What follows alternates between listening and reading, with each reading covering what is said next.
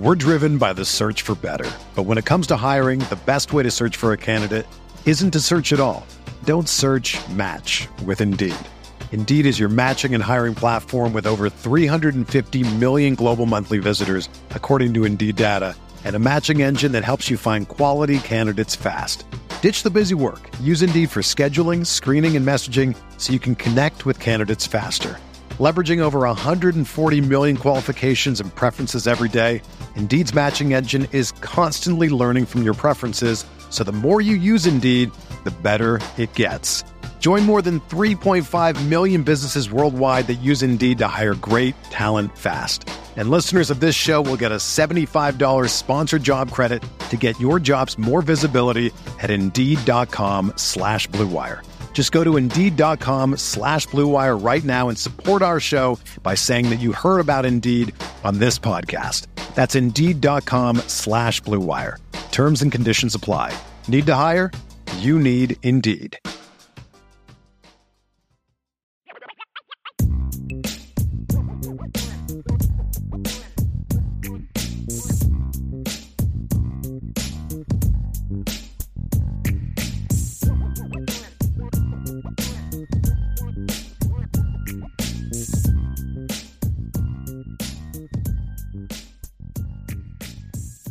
Let's dive to the mailbag, Ryan.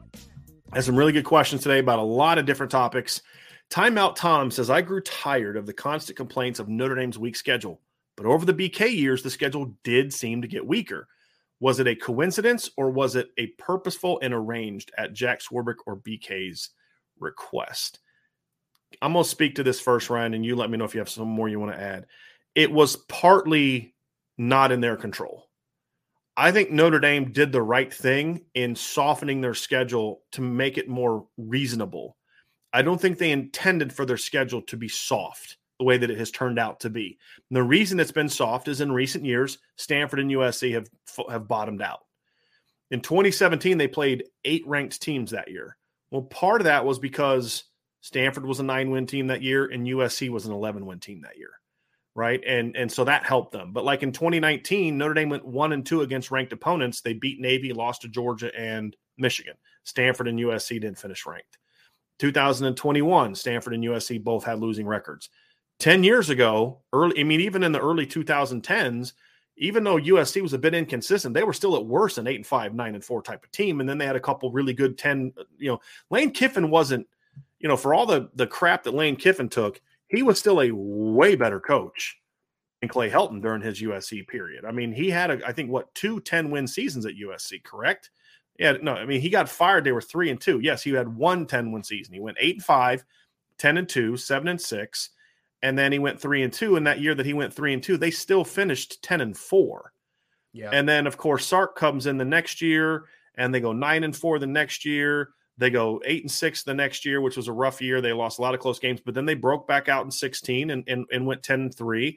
And then in 2017, they went 11-3. So their down years were like a couple 7-6 and 8-6 seasons. Those were sandwiched around 9, 10, 11 win seasons. Well, under Clay Helton, the bottom fell out in recent seasons. The last few years they went 5-7, 8-5, 5-1 during the COVID year, and then last year they were 4-8. So I think who could have predicted that it would have been bad under Clay Helton? My God. I know, right? Shocker. Yeah. And then Stanford's been just bad. Yeah. And so I think those two things have really hurt Notre Dame. And I think the ACC kind of fallen off a cliff. Because if you look at last year's schedule, if 6-7 years ago, like if in 2015, I would have told you in 2021, Notre Dame is going to start the season off with a road game against Florida State. They're going to play Wisconsin on a neutral field in Chicago. They're going to have USC. They're going to have Stanford. You're like, man, like, do they hate Brian Kelly? Oh, and you got Cincinnati at home on that schedule too. Like, do you guys hate your coach? Are you trying to get him fired? Like, that's what you would have thought, 13, 14, 15, because Wisconsin was 10+ win every year. Florida State was 2 years away from having won a national championship and then a playoff appearance, right? You'd have been like, man, like you guys are, USC was coming off of a couple really good seasons. You'd have thought, boy, this is going to be a brutal schedule. Yeah. And then you look at it and it turns out not to be that way. So I think the ACC really bottoming out and COVID and then USC, Stanford. And the reason I say COVID is because the 2020 schedule was going to be a lot tougher, in my opinion. Mm-hmm. I mean, Wisconsin was going to be pretty good that year, in my opinion. Yeah. You know, you still had Florida State on your schedule, who wasn't that good. You'd had USC, and USC was better in 2020 than they were in 2021, right? I mean, they were 5-1, but they weren't that good. But they would have been a winning team that year. So I think you had Arkansas, you know, would at least been tough, you know, been physical, whatever. But, I mean, that schedule would have been tougher than what it turned out to be. It turned out to be Clemson and a bunch of nothing, if we're being honest about that season. North Carolina at 8-4 was your second best team. That would not have been the case if it wasn't for COVID. Because Wake Forest was pretty good in 2020, and that game kept getting canceled. And they would have been on Notre Dame's schedule as well. So I think those are the things that have factored into it, is an intentional softening coupled with the ACC going down and USC and Stanford being pretty bad the last 5-6 years. I think are the reasons why. It's good in my opinion. I don't think it was intentional. Hey, let's make it soft. Let's make it weak so I can pad my stats. I think that was a benefit to it, but I don't think that was Jack Swarbrick's intention. No, you know, I don't. That's some of the dangers of like scheduling so far out too, right? It's just like you can't predict the future at that point. Right. I mean, like you said, a lot of those teams were either riding good momentum or they looked like they were about to take a step forward again. And you know, just some of it has just not worked out. Unfortunately, a lot of it has not worked out, but that's not Notre Dame's fault necessarily. That just is you're a victim of circumstance at that point. Right. So yeah, agree. Because like, I mean, you know, you could look at Notre Dame's 2029. I'm like, wow, you guys got to play Alabama in 2029. You know, oh wow, 2030, you guys got to play at Alabama. I have no idea what Alabama's going to look like in 2030. I don't know what I'm going to look like in 2030. I don't, you know, much less I don't know if anyone associated with the program right now is going to be with either team in 2030. You know, so just like in 2013, we'd have looked at the 2021 start to the season, and you got to start at Florida State. Good luck with that. You know, but then, of course, when you get to it, they're just not good. So, that's why I hate this. I mean, your schedule just filled for 5-6 years in advance. I'm not a big fan of that. I'm not a big fan of that. 2030, I'm going to look exactly the same. That's all I can say. You have a 1-year-old girl. I can assure you, you are not going to look the same in 2 years. Look exactly the same. You have no. It's not going to happen. I'm not going to become a victim of time, sir. This is a saved, recorded podcast that I will be able to look back on in 10 years and be like, hey, Ryan, you remember when you said you'd look the same? Let's revisit that. We're driven by the search for better. But when it comes to hiring, the best way to search for a candidate isn't to search at all. Don't search, match with Indeed. Indeed is your matching and hiring platform with over 350 million global monthly visitors, according to Indeed data, and a matching engine that helps you find quality candidates fast. Ditch the busy work. Use Indeed for scheduling, screening, and messaging so you can connect with candidates faster. Leveraging over 140 million qualifications and preferences every day, Indeed's matching engine is constantly learning from your preferences, so the more you use Indeed, the better it gets.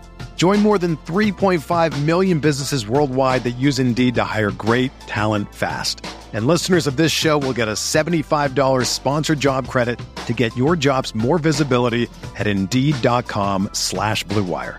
Just go to Indeed.com/Blue Wire right now and support our show by saying that you heard about Indeed on this podcast. That's Indeed.com/Blue Wire. Terms and conditions apply. Need to hire? You need Indeed.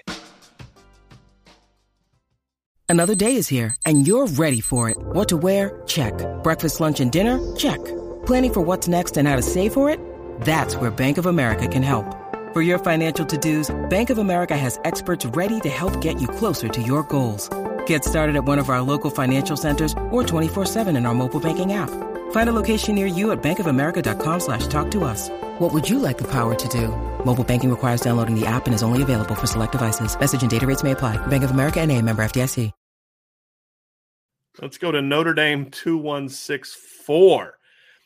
Is anybody else a little surprised that Rocco isn't further along? I know people develop at different rates, but I thought he would be ready to play in his second year. Am I expecting too much? I think so. Mm-hmm. I think so. Ryan, I know you weren't super high on Rocco coming out. So just where are you right now? And then also the fact that you got to remember he's got a 6th-year senior and a 5th-year team captain projected as a potential first-round pick ahead of him. as well. Right. Yeah, I mean, there's definitely some circumstance. It's not like he's competing against nobody, right? But right. I would say this, and this was my opinion on Rocco coming out. I thought Rocco Spindler was a good player, but Brian, I know we talk about the fact that offensive line evaluations from high school can get tough sometimes because some guys are just physically more mature at a certain age and they're more dominant. And I mean, when I saw Rocco Spindler's highlight tape, I was like, wow, that dude is bullying people, you know, but you didn't see a ton of like working in space, working laterally. You just saw kind of the physicality. You saw the wrestling background is what you saw. Which is great. I mean, that's very well needed.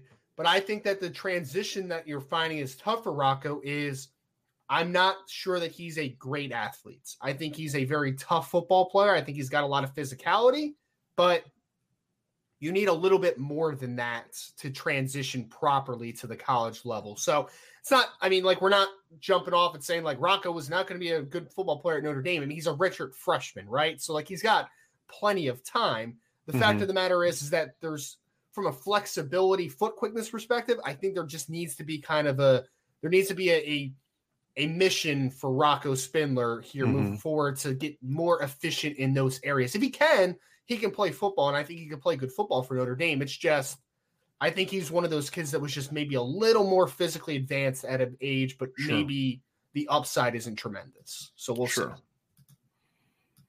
USMA – 87. There's been some talk about Tyler Buckner's throwing motion. To me, it looks like his release is low.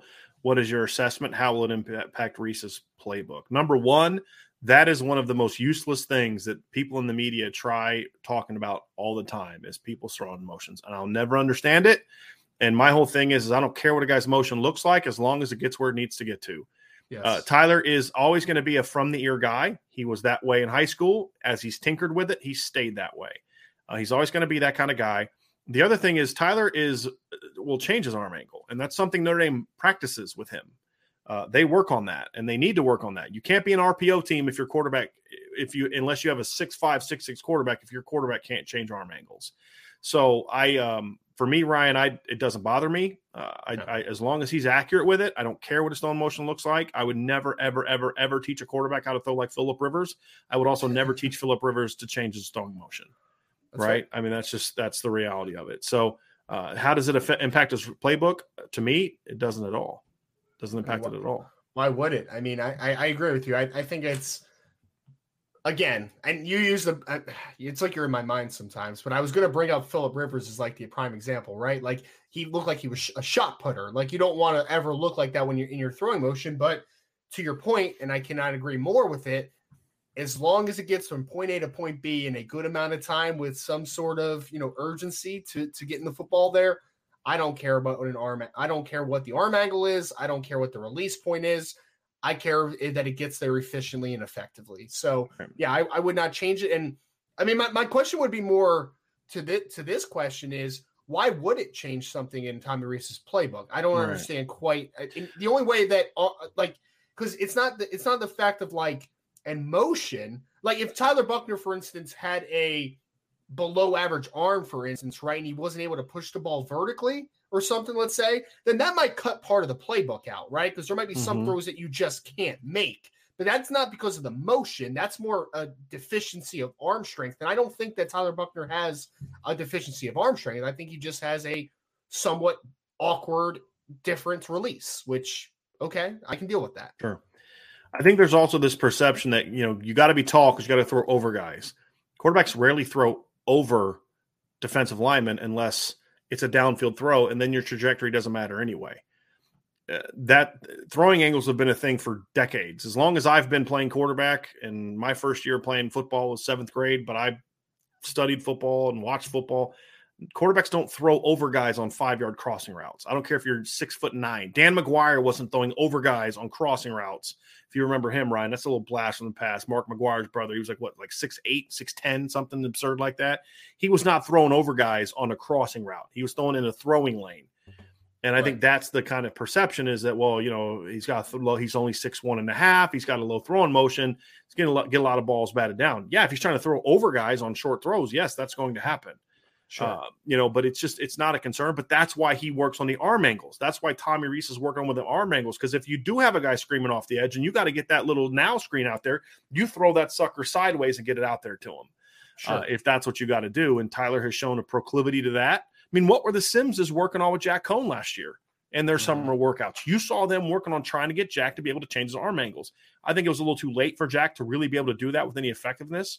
Tyler's always been that kind of guy. Tommy Reese is trying to create it to where we're going to keep doing what you do, but we're going to make it a little bit more consistent.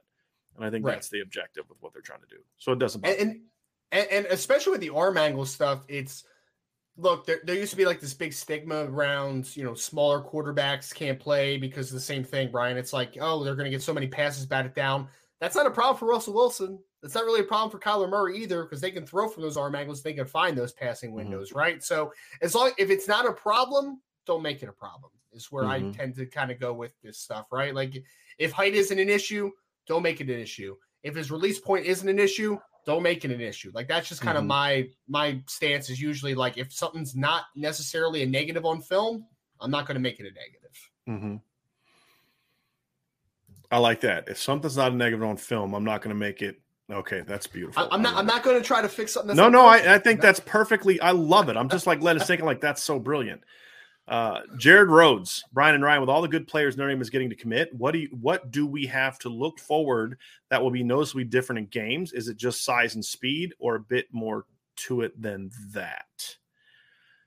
I think that size and So, Jared, my opinion is that you'll be able to see the differences, right? Like you'll see that size and speed, but from a coaching perspective, it's how they're able to better utilize size and speed, right? Because it's like the little nuances. And we just talked about like how much of a playbook's going to be cut if an arm strength isn't great, for instance, right?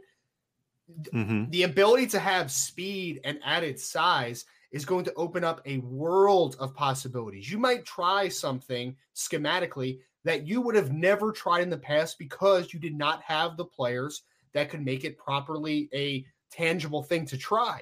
But I think that for me, Brian, is the biggest thing is that it just allows for more possibilities. When you have added size, you have added speed, you have a higher margin for error at that point. Like you can try things. That opens up possibilities, I think, for coaches. So yes, I think you can see the added size and speed on the field, Jared.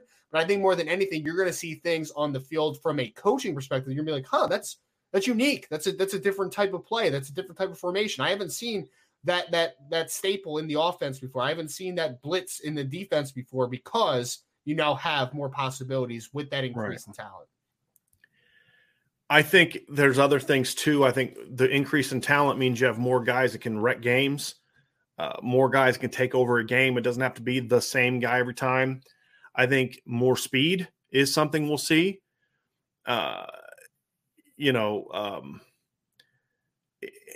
a situation where,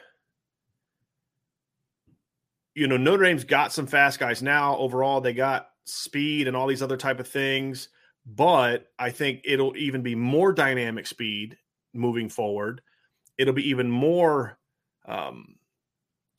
difference makers and bigger speed. I think that's the thing. So I think it'll be noticeable when you watch Notre Dame play that they have speed, because I think there's still spots where Notre Dame doesn't have great speed. Yeah. And even some of their like J.D. Bertrand's a good athlete. There's that kind of athlete, and then there's a Drake Bowen type of athlete, right? I mean, it's just it's like, I'm not making excuses for Notre Dame because J.D. Bertrand, when it comes to athleticism, kid can get it done. But then there's like another level of it. And then Drake Bowen's like 6'2", 230 right now. Like Drake Bowen is probably as big, if not bigger, than J.D. Bertrand is right now. Right. And that's the difference for me. And so I think those will be things that you see. More game wreckers, more depth of speed. And another place I think you're going to see an impact that Ryan is on special teams. I think it's going to make Notre Dame's special teams really dynamic, coverage-wise and return-wise. 100%. I think also for me, I was just working on the mailbag earlier, trying to get it out. And Brian, somebody asked me about who are some players in the 2023 class that I think could be like incredible testers if they make it to like the NFL draft scene, right? And I was starting to think, I think also the body types of what, the coaching staff likes in a certain position is going to change incredibly quickly too. Because I was even thinking, like, in a couple of years from now, you could have an interior defensive line, let's say maybe 3 years from now, where a 6'4", 290-pound Tyson Ford is next to a 6'5", 300-pound Brennan Vernon, right? Mm-hmm. Like, I think the body types are also of what... I think that's a good one. Just size. Yeah, yes. Length. Because the D-line right now is a little... it's undersized. It is. Sure. Now, I think they can compensate for it, but I think that's a great point, because what you're going to see moving forward is Notre Dame will not lose anything athletically with Boubacar and with Tyson Ford and Dan Gobira and Keon Keeley and Brennan Vernon and Devin Houston and all those guys. They won't lose a thing athletically. Brandon Davis-Swain is 6'4". You won't lose a thing athletically. But now you're going to have that in 6'4", 6'5", and 6'6" guys with long arms that are weighing 275, 285, 295. You're going to see a lot more Foskes and Millses than Howard Crosses and Jacob Lacey's and Jason Adamiolas. Again, excellent players, but it's excellent players that are now 6'4", 305 as opposed to 6'3", 6'2", 280 or 6'1", 265, 275. That's the difference. Yeah, and that's where I was going with it. It's like you have three guys as your top three defensive tackles right now who are all between 6 foot and 6'3", somewhere in that ballpark, and 265-ish to like 285, right? Like that's your interior defensive line. I think in just 3 years, you're going to be like, oh, wow, now we have 6'4", 6'5", 6'5", 285, 295, 300. Like I think the body types for me is just what's going to completely change. So you're going to be looking at a completely different prototype at different positions, because I was even thinking, think about this, Brian. Like I was talking about like who I thought could be an elite tester, and then I was like, one player that might be a surprise that it's on this list is Brendan Vernon, because Brendan Vernon at defensive end is a good athlete, but what if he's a three tech eventually? Then we're talking about him being an elite athlete inside, right? And I think that's where the game is going, but I also think that's where Notre Dame is following in that suit too, is that's what they want. That's why we keep preaching. They want to be longer. They want to be more athletic everywhere. And that's why. That's where this game is going for Notre Dame, in my opinion. Yep. I love it. Alan Watson with a super chat, or not super chat, but with a question. Alan said, hey, Ryan and Brian, question of the day. Who scores the first offensive and defensive touchdowns this year? Hopefully they both come early and often at Ohio State. First offensive and first defensive touchdowns this year. I'm going to say, someone said yesterday on the show, I think it was Brandon, it may have been, that said that he sees Brandon Joseph getting an interception in that first game. So I'm going to say it's Brandon Joseph. Pick six, Brandon Joseph. Okay. Oh, yeah. That's the first defensive touchdown this year. I don't know who it's going to come against. Hopefully Ohio State. We'll see. Yeah. First offensive touchdown. I'm going to go with Tyler Buckner. I'm going to go Tyler Buckner keeps it for a touchdown, the first offensive touchdown of the year. So I'll go Buckner and Brandon Joseph, first offensive and defensive touchdowns this year. I'm going to go defensively. I'm going to go with Marist, and I'll explain why in a second. There's a response by Mace AK that I want to address of why I'm going with Marist, and it's relative to Ohio State. Not that it's going to be Marist, but I think the first defensive touchdown would look like. Offensively, I'm really going to go with Chris Tyree, and that's more of a hope than it is a prediction. Because if Chris Tyree is the first guy to score on offense this year, that means he ripped off a big one against Ohio State, right? Like Chris Tyree's not going to score from the two. It's either going to be Estime, Diggs, or Buckner from the two, right? It's going to be, if Chris scores, it's because he housed it. And that would be it would remind me, and I've said this before, I would love to see Notre Dame on its first drive or two, especially if it's its first drive, kind of do to Ohio State what they did to Oklahoma in 2012. You remember that one, like Sierra just went right up the middle for like a 50-yard touchdown, non-stopped. Oh yeah, oh yeah, yep. And that would be a big momentum. That would be a big thing, because if you can rip off a big run and now force Ohio State to say, hey, we better put a little bit more in the box. Now all of a sudden you can open up some stuff over the top and on the perimeter. I think that would be huge. So that's more of a wish than it is anything. Mace AK followed up. He said, to be honest, instead of a pick six, I want to see a strip sack and a fumble return for a TD. I want Stroud running for his life, because it was referring to like the Oklahoma State game. I think what it would be is, in my opinion, it might be something like we saw against Georgia Tech last year, where it was a pick six, like Jack Kaiser had a pick six against Georgia Tech, or was it Navy? It was Georgia Tech. But the pick six came on a play where I think it was Isaiah Foskey was drilling the quarterback. Yeah. You know, like I could see something like that where, you know, Stroud tries to quickly, he's getting hammered and tries to get rid of it. I think that kind of thing would even be more impactful because that kind of play, he saw it coming, mm-hmm. right? I want a quarterback seeing it coming and then rushes into a mistake. Because I think those kind of, and the reason I say that is as a quarterback, those type of mistakes can hurt you more than a strip sack. Strip sacks are kind of rare. They don't happen. Dang it, I didn't see it coming. We got you next time. The ones that I think are when you're in a quarterback's head is when he sees it's coming and he's trying to, I don't want the ball in my hand because Foskey's coming again. And so it's something like where he's about to get drilled by Foskey or Addy Mule or Riley Mills, and he just kind of like, oh, throws it quickly, and then Maris is there to pick it off and run it back. That's how I kind of see that kind of going, that kind of thing. Or the other one is I have visions in my head of what we saw in the spring game where you try to throw a screen over one of Notre Dame's long edge guys, and it has to float up there a little bit, and then Maris comes out and houses that sucker. So it's something like one of those two scenarios would be the one for me. I love it. Hey, I'll say this about C.J. Stroud too, Brian, just kind of reiterate your point, is there were moments last year throughout the season where he had some really nice movement in the pocket. He's able to avoid rushes. But there are some points, man, where he does get a little bit of happy feet after he's kind of felt some pressure. So I'm hoping that Notre Dame is able to kind of get that pressure early on in the game because, to your point, I think that could be extremely impactful for the entirety of it if they're able to. Yeah. Connor Fitch, what year are your personal expectations for a chance at a title? I think we will be good this year, but need the 23 and 24 class in before we have a real shot, in my opinion. I don't agree. I'm not predicting Notre Dame to win a championship this year. I'm not. There's a lot they have to prove. But I don't think that this year they don't have a real shot. I think they have the talent to compete with teams. I think they have a schedule that can get them into the playoff with a loss. And I don't see any other teams that I've said this before. Do I think Bama's probably the best team in the country coming back? I do. Do I think Ohio State's really good? I do. Do I think that Georgia's still going to be really good? I do. None of them are 2019 LSU. None of them are 2018 Clemson. They're, in my opinion, they're not. Alabama's got a great quarterback. They've had a great quarterback for several years. That great quarterback doesn't have the weapons. And, you know, I know you've talked about Jermaine Burton and Tyler Harrell and all those guys, but you've admitted they're not Devontae Smith and Jerry Jeudy and the Henry Ruggs and Jalen Waddle receiving corps. Sure. They're not. Sure. Yeah. And those teams had 4 first-round picks on one unit. I don't know if Alabama has a first-round pick at wide receiver on this roster.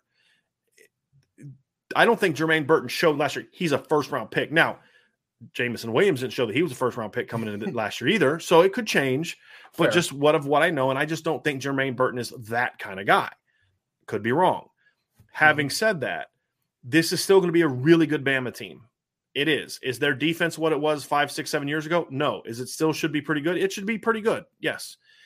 Their offensive line going to be as good as it has been in past years? No, it should still be solid. It should still be good. They got a good old line coach, good running backs, all that kind of stuff. This is not an unbeatable team. This isn't the team that Notre Dame played 2 years ago. It's not the team that Notre Dame played in 2012. There is no Clemson from 2018 this year, in my opinion. There isn't. And so, and this is, in my opinion, arguably Notre Dame's most talented team they've had in a number of years. Maybe we can argue that they don't have as many top-level players. I think that's debatable. I would actually disagree with that, but I've had people I know and trust say that to me. But you can't argue the depth of this team being better than what's been in past years.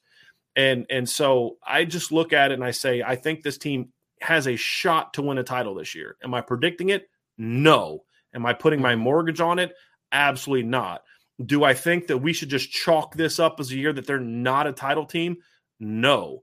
And I think next year might actually be more challenging for Notre Dame than this year because I think the schedule is going to be harder next year. And I also think that you're going to have some big losses next year personnel-wise that maybe you can replace, maybe not, but it's not going to just be a normal, okay, here we go, you're just reloading kind of thing. So that's kind of, you know, that's kind of where I'm at with that. I just, I'm done with the whole wait till next year stuff. I'm done with it. Yes. Now, will the roster be better in 2024 than it is right now? I think it's got a good chance to be so, but I'm just not chalking this year up to being one that Notre Dame can't compete with it. Notre Dame on any given Saturday, I think, can hang with any team in the country. There's also some questions enough on their team that if they don't play their game, they could get smacked. But I think that's true for a lot of people. Sure. I mean, Alabama lost to Texas A&M last year. Come on. You know? What was the quarterback's name again? He transferred to Auburn. Zach Calzada or whatever it is. Calzada. Yeah, Calzada. Yeah. Come on. Yeah. It's not like they lost to Johnny Football or even Bo Wallace for that, you know, for Bo Wallace. Yeah, they lost to Bo Wallace. Remember him? I remember. You know, it's like they lost to Zach Calzada last year. They almost lost to TJ Finley. End of sentence. Right? So, you know, it just there's a lot of good teams that, to me, right now, there are no of those. There's been a couple in the last 5 years, we've seen a couple teams where you're like, that's one of the best teams I've ever seen. Yeah. Clemson 2018 was one of the best teams I've ever seen. LSU 2019 was one of the best teams I've ever seen. You don't see that in back-to-back years. That was not true last year. Bama 2020, I can't say it because it was such a weird year. I just – the COVID stuff, Ohio State played 6 regular season games. It was just such a weird year. I can't really – I kind of blocked that year out for me. Mm-hmm. Yeah. But last year, I've said this, Georgia would have got smacked by most of the teams that have won national championships the last 6 or 7 years, with all due respect. They got smacked by both of Clemson's title teams. They'd have got smacked by 2020 Alabama.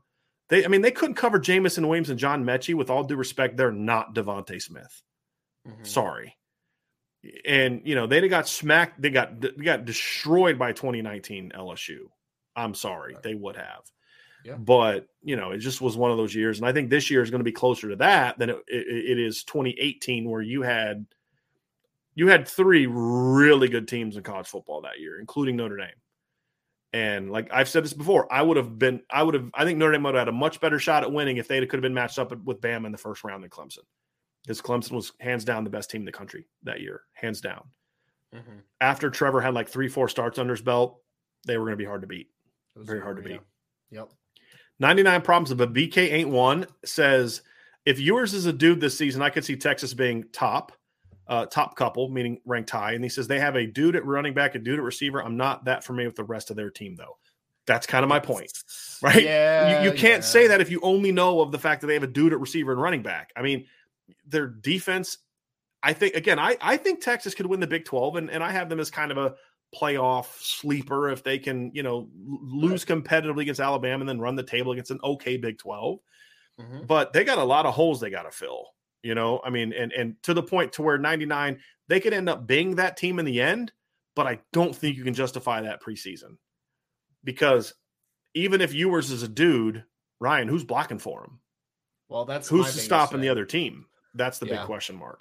Well, that's my biggest thing, is because I've actually dug into their defense, especially this. I mean, we know offensively. Well, I mean, because all right, let's start with the positives to 99 problems point. Bijan Robinson. 99 is absolutely a dude. There's no doubt. We've talked about Xavier Worthy on this show before, and I know that Brian's talked a lot about how he thinks he might be the best receiver in college football. I think he will be this year. Yeah, I think he will be this year, yeah. So if he is, that's fantastic. They got Isaiah Nayer, transfer from Wyoming, who's a really good wide receiver. They have Jordan Whittington, who's a good slot receiver. I like him. He's their Avery Davis, in my opinion. Yeah. He's a good football player.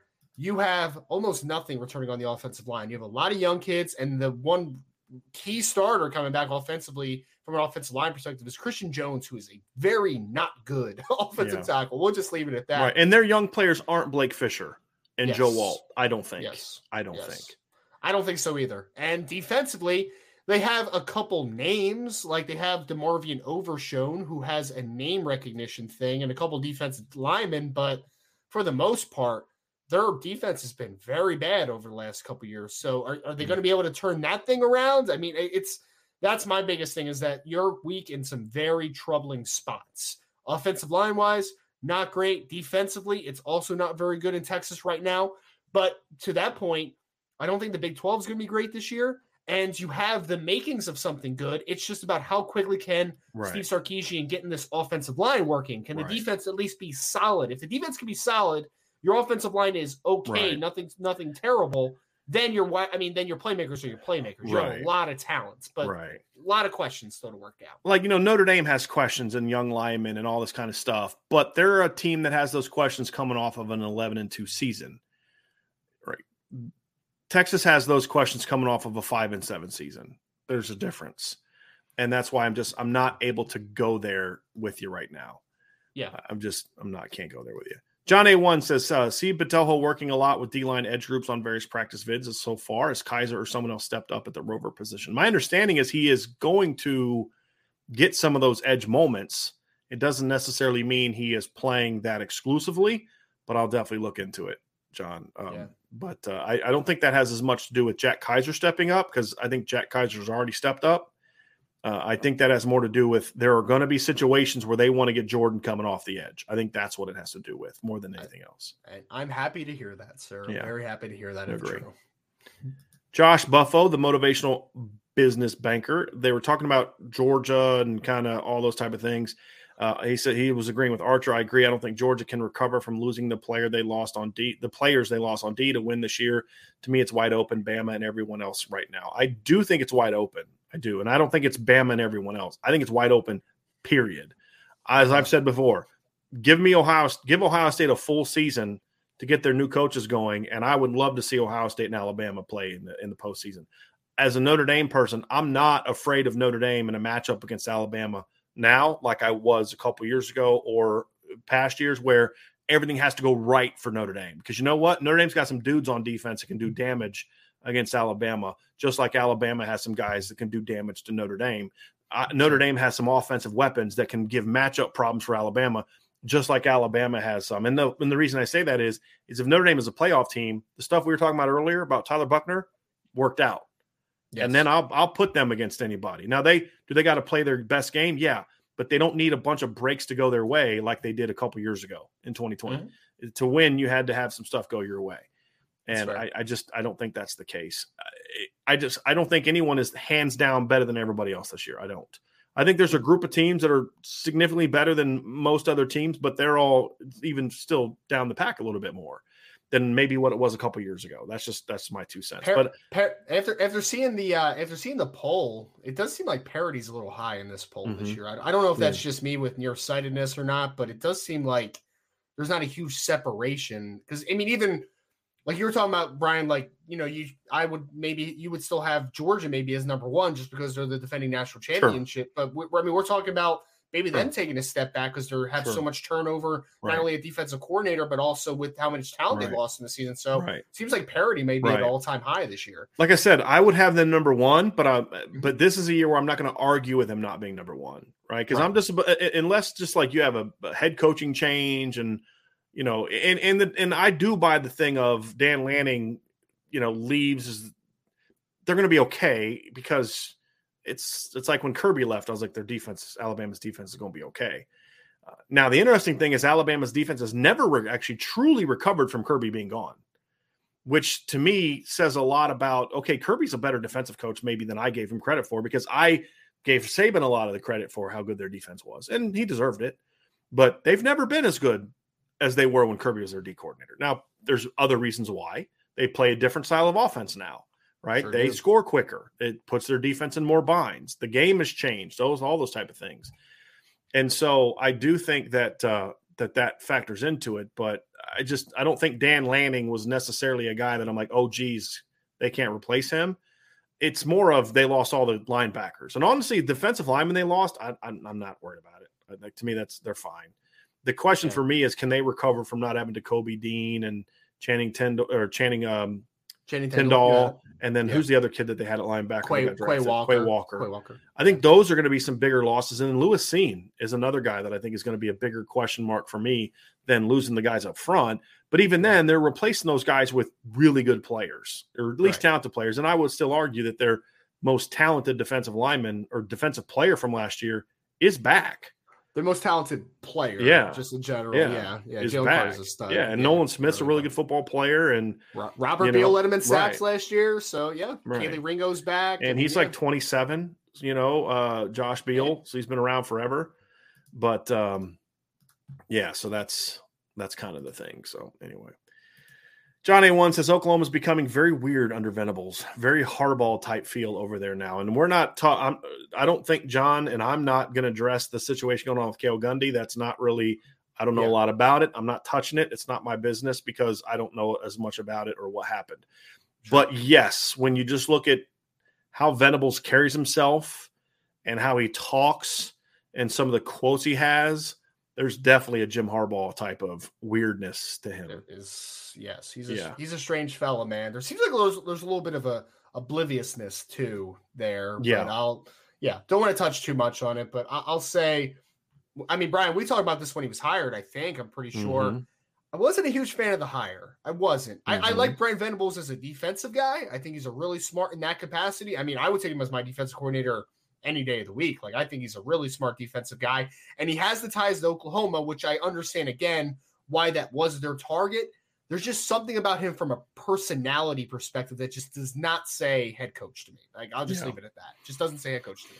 We'll see. I will say this. If you are wrong, and this is the thing I've always said, I don't know what he's going to be as a head coach, but if you're wrong and he can actually be a head coach, I think Oklahoma is going to be better under him than Lincoln Riley. And the reason I say that is because they're going to be better defensively, and I think he made a good hire as an offensive coordinator.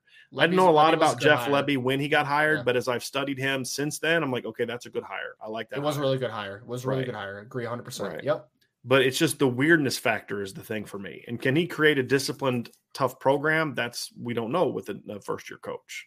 We have no idea. Yeah. But he's a weird guy. And he's going to say a lot of really weird things. And it's just going to be like, I don't see him having the ability to turn it off. I just think that's who he is.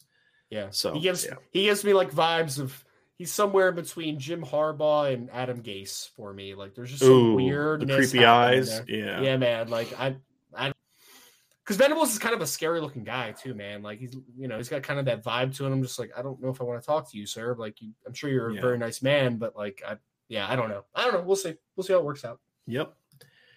Derek Hart said, had to adjust my lunch schedule to catch you guys. Will you be starting at 1 for the foreseeable future? Just need to let everyone know I am now addicted to Notre Dame football in a different way. I appreciate that, Derek, very much.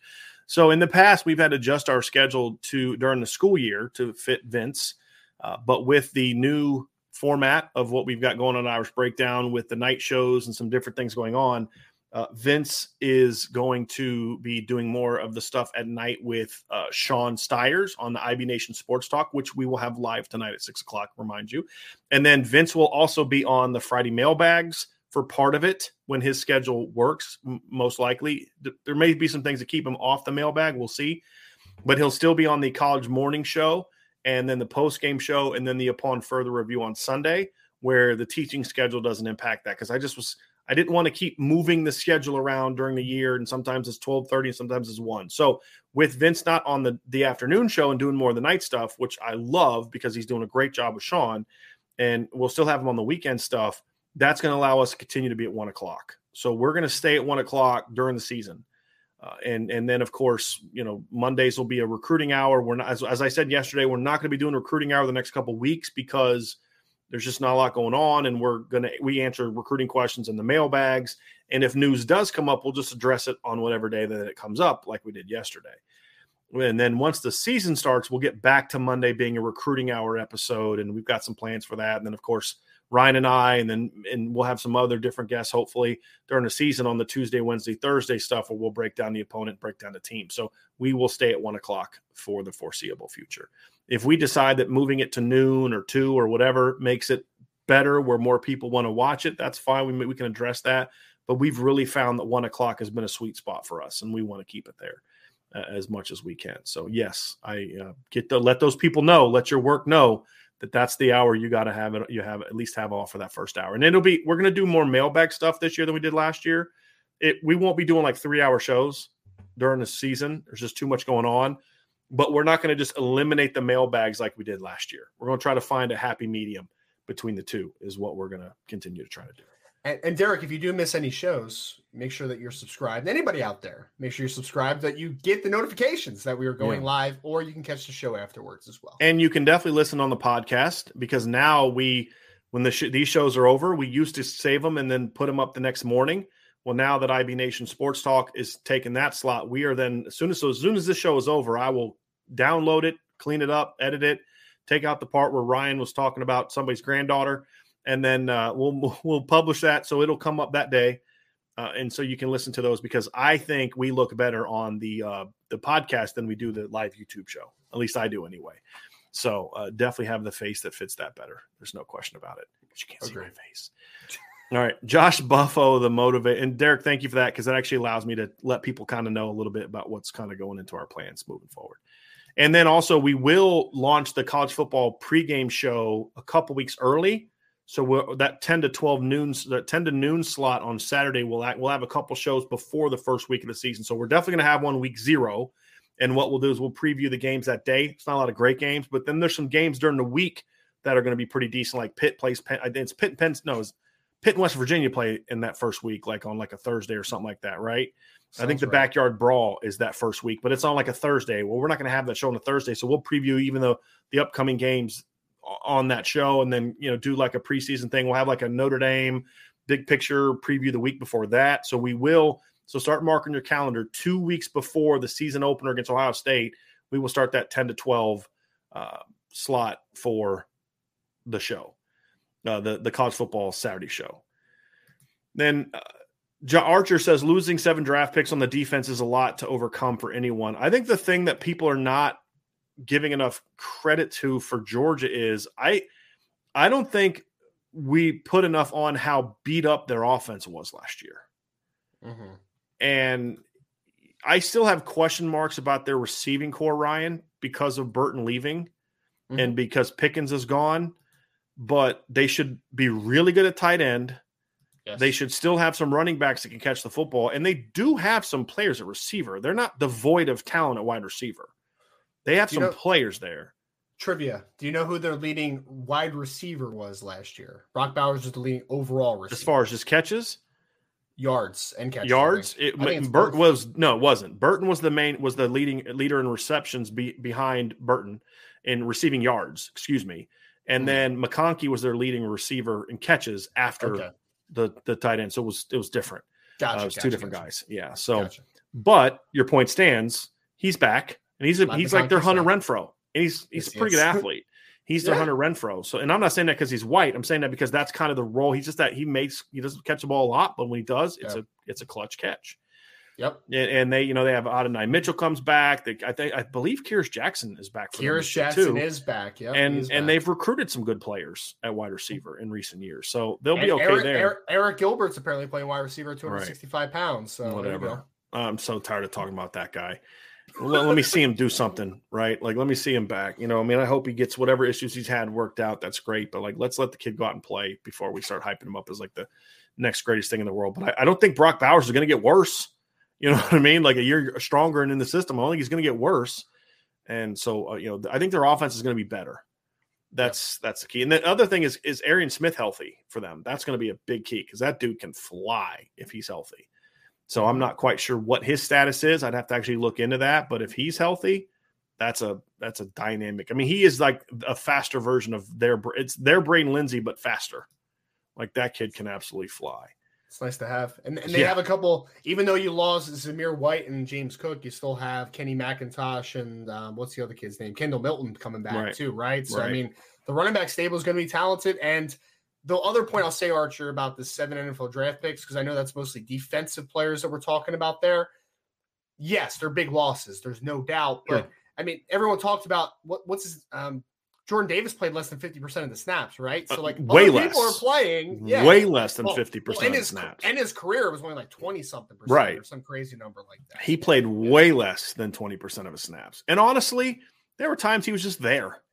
I mean, if we're being real, I mean – he would flash at times and put up those highlight reel plays, and they love showing it because he's just kind of a physical freak. But he was not, whatever. Don't get me started on that. So anyway, I think Georgia's going to be better on offense this year is the point. And they're still going to be good, pretty good on defense. They may not be the, greatest defense ever nonsense like people were talking about last year, but they're still going to be really good on defense this year. Quick comment. Did you see Jordan Davis's fantastic rep yesterday that everyone was gawking about? I'm just like, wow, he couldn't get off a block. Congratulations. And he outweighed a guy by 100 pounds. Congratulations. Yeah. Like, a buddy of mine pointed to the week that the Eagles play the Colts and said, Notre Dame and and Jordan Davis matchup, which is going to be epic. But I haven't responded to him yet, but I'm going to respond for like 12 snaps. Be right. For like 12, 15 snaps, because that's about all Jordan Davis can give you. You know, so that was he wasn't even in their top two last year for defensive linemen, in my opinion. Even when he was on the field, he would make some flashy plays, but his production was mediocre. And I know he's a two-technique nose tackle, but he wasn't on the field a whole lot. So that guy, replacing him won't exactly, to me, be the challenge that I think some people make it out to be. I could be wrong. I don't know. He played 378 snaps last year. I mean, in 15 games. That's an average in the 20s, Ryan. Yes. You know, so that'll be replaceable to me. I'm actually going to look at this. I want to compare this real quick. Hold on a second. Let me see. So that is fewer snaps. He played fewer snaps last year in games than Justin Adamiola, right? He played just a few more snaps. What number did I say? 300 and something. 300. Right. Yeah. Let me look at that again, because I want to see because his numbers, let's put it this way, his numbers were a lot closer to Howard Cross than they were to Notre Dame starters last year. So let me just find this number real quick. So go down to the SEC and Georgia. So Jordan Davis last year played, where's he at? 378 snaps. Howard Cross played 330. So it's a much closer to that than he was to Notre Dame starters. Kurt Heinrich played 388 and only played 11 games. Yes. So in four fewer games, Kurt Heinrich played 10 more snaps than Jordan Davis did. So yeah, whatever. I think they'll be okay. Okay. And now you're going to see more of Jalen Carter this year too. And Nolan Smith's a good player too. Like, I got to watch more of him to really study him, but you know, he's a good player. As a former coach, you'll like Nolan Smith. He does all the little things. I don't think he's a high upside passer. Try hard kind of guy with a little bit with some talent. Really strong hands, man. Good hand placement. Plays like a dog in the run game. Like you'll like a lot of what he does in that department. He's a great run defender. All right, let's get to some more questions here. We have from Carrie Van Norman. How much will Notre Dame's defense change this year with Al Golden as DC, or do you think it will stay close to what Marcus Freeman had them doing last year? I think, Kerry, I think you're going to see a baseline kind of structurally of what it's going to look like. I do think that you're going to see more 4-down with Coach Golden comparative to what you saw from Marcus Freeman last year. I thought Marcus played a lot of 3-down or kind of spurts in there, but I think that you're going to see more 4-down. But I will say, I think structurally it's going to be very similar. It's going to be, though, that Al Golden's going to have his little bit of touches on the defense, obviously, right? Like, it's going to be he's going to have the overall philosophy is going to be laid out, but then he's going to have kind of his version of it and his outlook on it, right? So I think it's going to be similar to what you saw last year structurally, but there will always be a couple of wrinkles that I think Al Golden's going to keep in there. Notre Dame asks, good morning, fellas. So I hear that if you schedule Hawaii first game, then you can still schedule 12 more teams. Is that true? Going out to Hawaii every year is a good recruiting pitch too.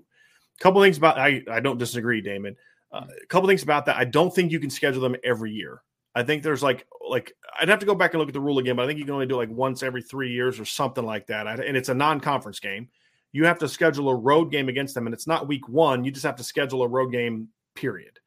And if you do that, you can play 13 games. So basically, if you go out there, they'll give you a home. The NCAA will give you a home game, and it's designed to try to encourage non-conference teams to go out to Hawaii. So that way, Hawaii doesn't have to play every non-conference game on the road. And so that's what they do. And some teams have taken advantage of that. I wouldn't be opposed to Notre Dame doing that. It's not something I would want to do every year, though. And I don't know if I would want to do it. I would actually, and I don't think this is possible because Hawaii plays in the conference. They have the conference championship, Mountain West, right? They're in the Mountain West. Yeah. But you know, if you could schedule it to where you'd play them the weekend of the conference championship games, or, and again, I think there's an exception for Navy and Army to be able to play the weekend they do. Correct. Isn't there an exception to that? I believe so. Like if there was some way you could get an exception to play Hawaii that weekend. So then if Hawaii plays in the Big 12 championship, I'd be okay with that too. But I think most likely what you'd do is you'd have them play in week 0 against Hawaii, or play them like play some like because what they could also do is they could schedule a home game against an independent team or something like that at home the weekend of the conference championship games. But the options for that wouldn't be overly attractive because then you'd have to have at Hawaii and then you know whoever they end it like Liberty or who won't even be an independent that much longer. They could have done it with BYU, but that's not an option anymore after this year either. Yeah. So, because I'm trying to remember who is left on independent. It'd have to be like UConn, UMass, yeah, like teams that I'd be like, dude, I'd rather just stay at home. I wouldn't want to risk having an injury because as you're pounding, here's the it's Army, it's BYU, who won't be after this year, Liberty, who is leaving for a conference either next year or the year after. I think they're joining a league soon. New Mexico State, UConn, and UMass, and honestly, I'd rather play an FCS team than play UConn or UMass. They're terrible. How about New Mexico State? They're pretty bad too. They're not great either. Yeah, they're not. But if playing Hawaii meant you get to go to Hawaii every once in a while, that'd be nice. But I'd rather try to do some with the Army. I mean, because you could schedule Army the week of the conference championship games, right? That could be a game. And Army's actually a decent program right now. Like Jeff Munkin's doing a nice job. He really is. Yeah, he really is.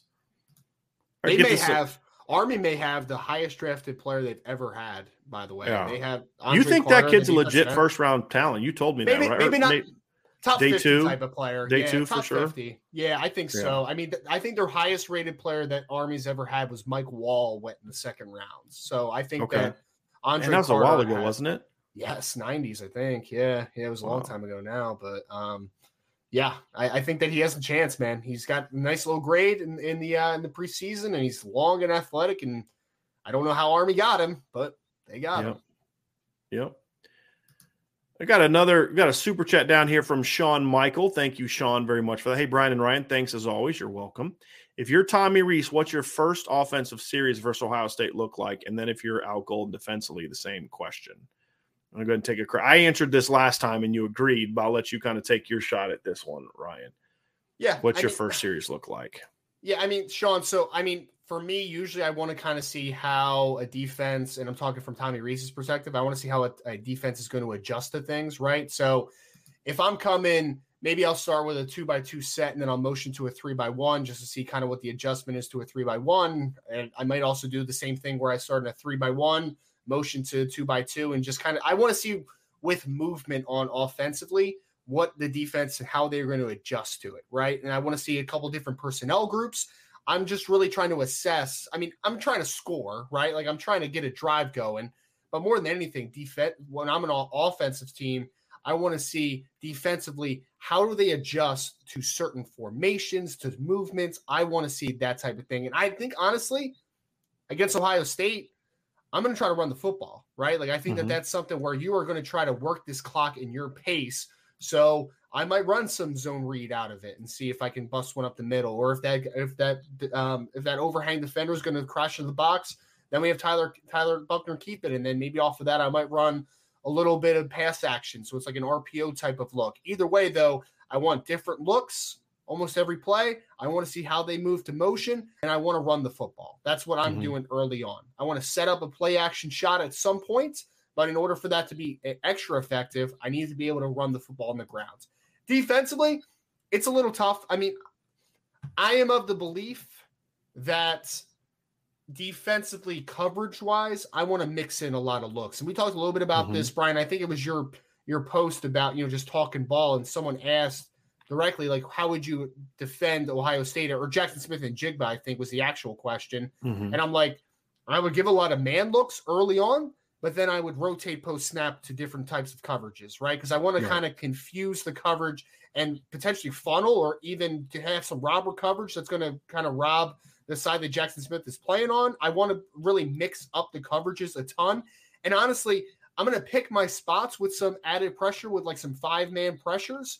But I really, I think Notre Dame is going to be successful, getting home with 4, I think, is going to be incredibly important. If they're able to do that, then I can kind of mix and match my zone coverages. I'm going to play a little man in spurts, but I don't want to play man all day against this team. I want to be able to kind of mix and match the coverage. So that's a little bit of something I would do. More than anything defensively, especially, Sean, I want to try to confuse this offense early from a passing game perspective. I want to force, hopefully, C.J. Stroud into a little bit of some bad decisions early on. I think that's would be because if you get the run game going and maybe you force an early turnover, at least get him off his game. I think that's where you really start to take that momentum and take that pace in your advantage. Let's go to the next question here. We have from Brent Smith. Actually, yes. Says, do you believe that the Frost Jabron Payne has to produce? And I assume he's talking about this year. I wouldn't say, not on field production, Brent. Like, yeah. I want him to have a fully healthy year, working every day in practice, getting his legs back under him, and being able to compete on a day-to-day basis. Mm-hmm. I think that's the biggest thing for Jabron for me. Because like you said, Brian, like he's barely played in 2 years, right? So like I need to get his legs underneath of him, and I want to see him just kind of get through the season and remain healthy. And I think now that you're maybe a little more optimistic about when Logan Diggs will get back to the team, now you have your three backs in front of him where you don't have to force Jabron Payne into early playing time, because I think that's I don't want to say it's the worst case scenario for him, but I really just want to make sure that we're not rushing him back too quick. Right. Next question. Irish Hightown says, Brian, has anyone on offense surprised you early on? I'm not the person to ask that question to. I'll tell you what, Irish Hightown, Sean Styers and Vince D'Addario have both been at every practice so far. I have not been in any practices. Tonight at 6 o'clock p.m., ask them that question, and I will give them a heads up that you are going to ask that if you're able to be on that show. That's the deal. And hey, I'd appreciate y'all if you're in the chat and you see us doing this and something happens to the message board, please don't text me that something's wrong with the message board. I can't do anything about it right now. So the people that handle our site getting updates when things are going wrong, they're working on fixing it. Okay, so there's nothing I can do about it in the middle of a show. Josh Phillips, Ryan, this is a good question for you. Yep. Josh Phillips, how big of a learning curve from center to left guard? And this is referring to Jarrett Patterson from earlier. How big of a learning curve is that move? I mean, it's a difference, right? I mean, anytime you make a position switch, there's going to be things that are going to be very different. But I think if anything, Josh, I think it's going to help him in a lot of ways, right? Like we talked about just the fundamentals of snapping and getting into your blocking position and stuff. I think that the game has the opportunity to slow down a little bit for Jarrett Patterson at left guard, if we're being completely honest. So it's going to be a little bit of a transition because he's been doing something for a long period of time. But when you're talking about the switch from center to left guard, I think things are just going to be a little bit easier for Jared. You know, you have Jawalt next to you, potentially. You have Zeke Correll next to you. You have a little bit more help. There's going to be a lot of times where, honestly, you're uncovered and you have a little bit more space to navigate and you have a little bit more time to recover. And I think that the game is really, in my opinion, I think it's going to really slow down for Jarrett Patterson because it's just the process is a lot easier, I think, from a guard perspective comparative to a center. A lot of stuff happens in a very short amount of time after you have to snap and then get into your proper position. Yeah. Another thing, guys, we go over an hour today before we get to questions. So when we start questions, we're not starting questions at the time you get to them. We are going to work through questions as we go. So you don't need to put a super chat in there about, did I see the other super chats when we haven't got to that point yet? Okay. We will get to the questions. Okay. So just please have a little bit of patience for how we do this show on a daily basis. We'll get to questions. Okay. We'll get to those questions. We have a super chat from Fat Fish. If you projected what team – thank you, Fat Fish, for your super chat. I appreciate that very much. If you projected what team moving forward will be Notre Dame's biggest impediment to a national championship, so that was going to be – I would imagine – well, I look at it twofold, Ryan. One is nationally. That's an interesting question. And then two, schedule-wise, because I actually have an interesting answer for this one. Okay. Do you want me to tackle the schedule or the national perspective first? Both. Okay. Either one. Whichever one you're more comfortable to kind of – answer right away.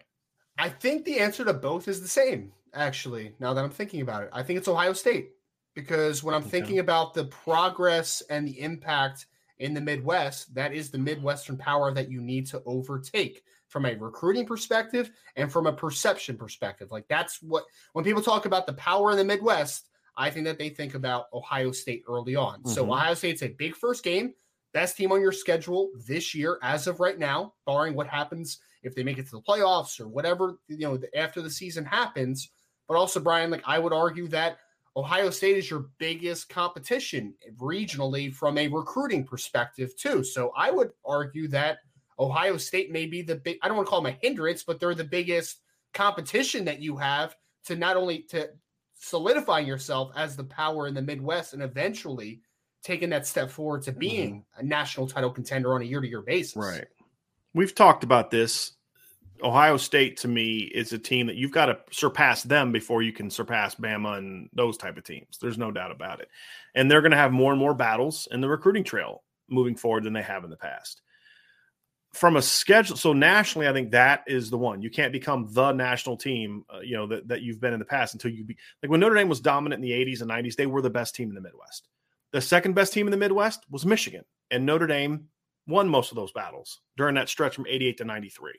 I'm actually going to go back and look at what the schedule was, but you have to be able to beat that. Like, what we often forget in that kind of that 88 to 89 schedule when Notre Dame was really good. Notre Dame over 2 years went 24-1 and had like 12 wins over ranked opponents and had like, I think like 8 of them or 9 of them over like top 10 teams and like 7 or 8 like wins over top 5 teams. What people forget is Michigan was really good those 2 years. Like Michigan had a really good team those 2 years. And I think when I kind of look at it, it's like, boy, you had to be able to beat Michigan or that Miami game doesn't matter, right? I mean, it just wouldn't have mattered. In 1988, Michigan was the number 4 team in the country. We've talked about this last week. Their 2 losses that year were a 2-point loss to Notre Dame and a 1-point loss to Miami. That was it. I mean, that was a really good Michigan team. In 1989, Michigan went 10-2 and finished in the top 10 as well. And their only 2 losses were to Notre Dame at home by 5. And then they lost the Rose Bowl to Michigan to USC by a touchdown. So those are some really good teams. And Notre Dame was able to kind of overcome Michigan during that stretch. And if you look at it, when you look at that stretch from 1988 to 1993, from 87 to 93, Notre Dame went 5-1-1 against Michigan during some times when Michigan was a really, really good football team. And so, Bo Schembechler obviously retired in 1989. They beat him the last 2 times they played him. Then Gary Moeller took over as the coach. He had some good football teams as well. Coach Moeller was the head coach during that stretch to 93. They went 9-3 and finished in the top 10 in 90. They went 10-2 and finished in the top 10 in 91. They went 9-0-3 and finished 5th in 1992. And then 1993 was the first year that they kind of took a step back and they went 8-4. So Michigan was really good during that stretch, and Notre Dame went 5-1-1 against them. And it's similar, and they were beating them on the recruiting trail for guys too.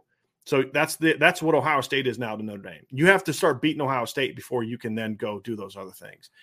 I think the other team that I look at from a schedule standpoint, Ryan, is Miami. It's an interesting one. Yeah, because Notre Dame and Miami are going to have some games coming up, and it's going to come during a time when Notre Dame is going to be really good. But I think if Mario Cristobal is doing what I think he's going to do as a coach, I think Miami's going to start getting pretty good here pretty soon as well. Notre Dame plays Miami for the first time in 2024. It'll be at home, but I think Miami's going to be a pretty talented team by then. They play again in 2025 at Miami. And that's going to be what? 4th year of Mario Cristobal's tenure. It'll be his team by then.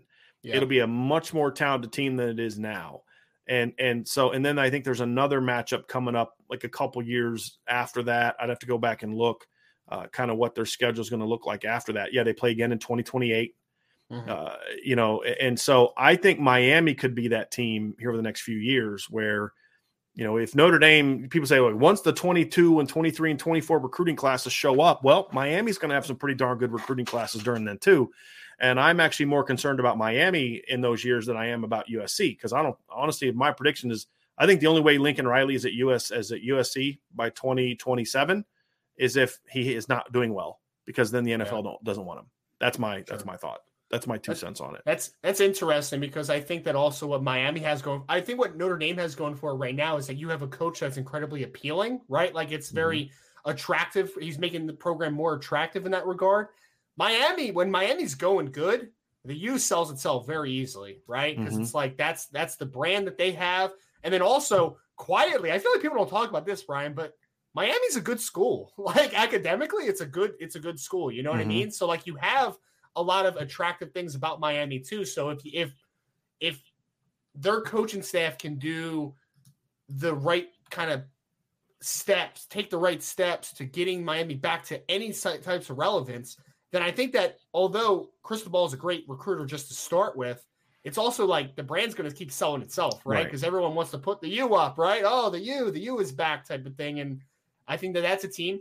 Texas is another one in that similar vein, right? Like Texas kind of sells itself a little bit when everything's going well. Like, you know, Texas is back, horns up, all that type of stuff. I mean, so I think Texas, Miami, a couple of those teams that are traditionally some of the blue bloods in college football that have kind of fallen to the wayside now have better images, I think, moving forward. So to your point, could be interesting national-wise. Yeah, absolutely. Really, really good stuff, Ryan. I think that's what's fun is there's, and here's the other thing too, someone in 5 years is going to be in this conversation that we're not even thinking about right now. Yep. And I don't know who that's going to be, but it's just maybe it's Florida's coming back with Billy Napier. Maybe it's a knockout. I mean, in 2010, if I'd have told you, Ryan, in 5 years, you know, Clemson's going to be that team, you'd have laughed at me. You're like, dude, they're an adjective, right? Yes. Like you'd have been like, you're in 2012. If I would have told you that, you'd have laughed at me. Hey, in 4 years, Clemson's going to have a title. They're going to own Bama. And it's just like, you know, like, dude, okay, I'm going to have to find a new job because I can't work for an idiot. Like, I'm sorry. And you'd have been justified at the time.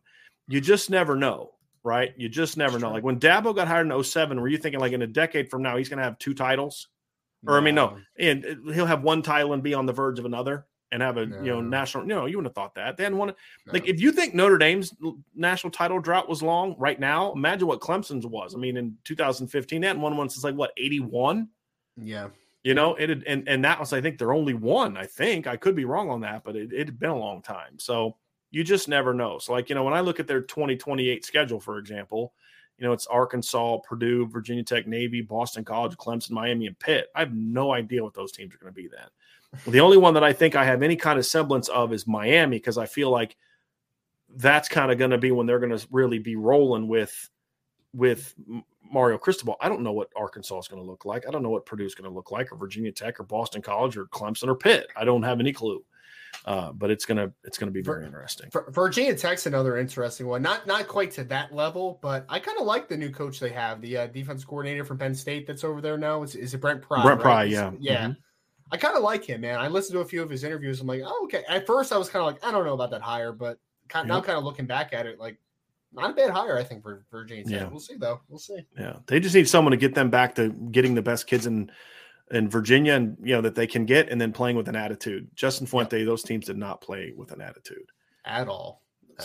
Yeah, it's going to be. I want them to be good. I mean, I'm a Virginia guy, right? Like I want UVA and Virginia to be good. I enjoyed it when they've had good teams in the past, but I also think it's good for the ACC and good for college football. I mean, Virginia Tech should be a better team. Will they be what they were under Michael Vick? No, unless they get another Michael Vick.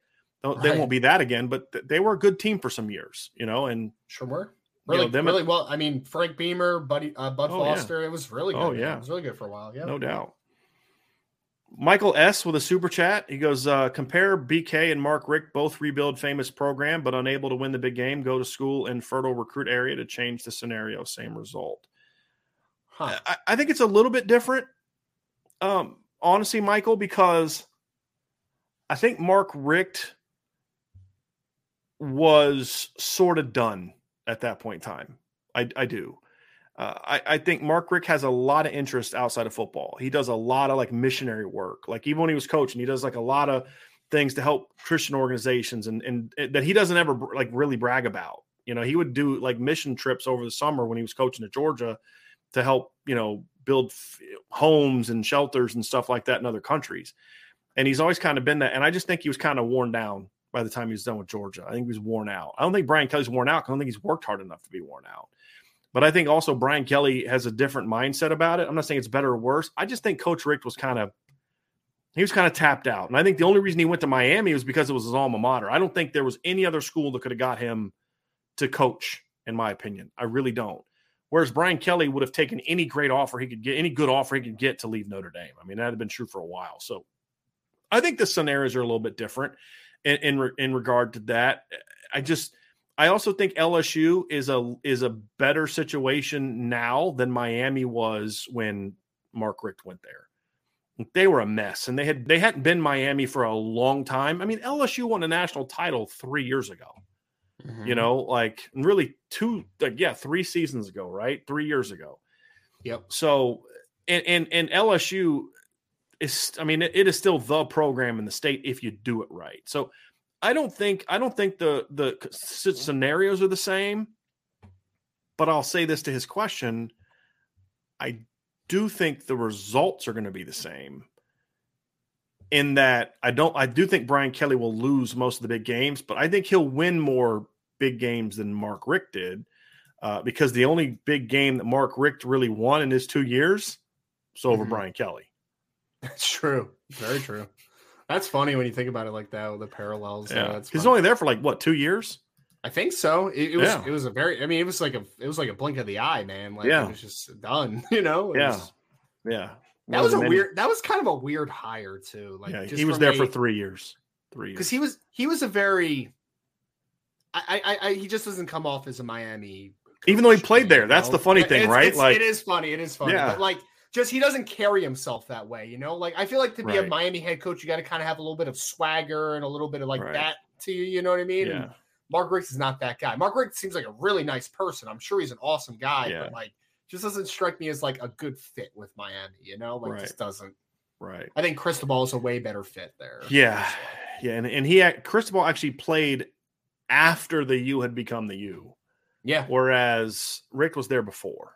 It became that. He played in the Howard Schnellenberger era, the Jimmy Johnson, Dennis Erickson era. That's a great point. He definitely seems more like a Howard Schnellenberger compared to those guys. The Miami we think of as the taunters, the trash talkers, the wearing the fatigues, and all, that was not the Howard Schnellenberger U.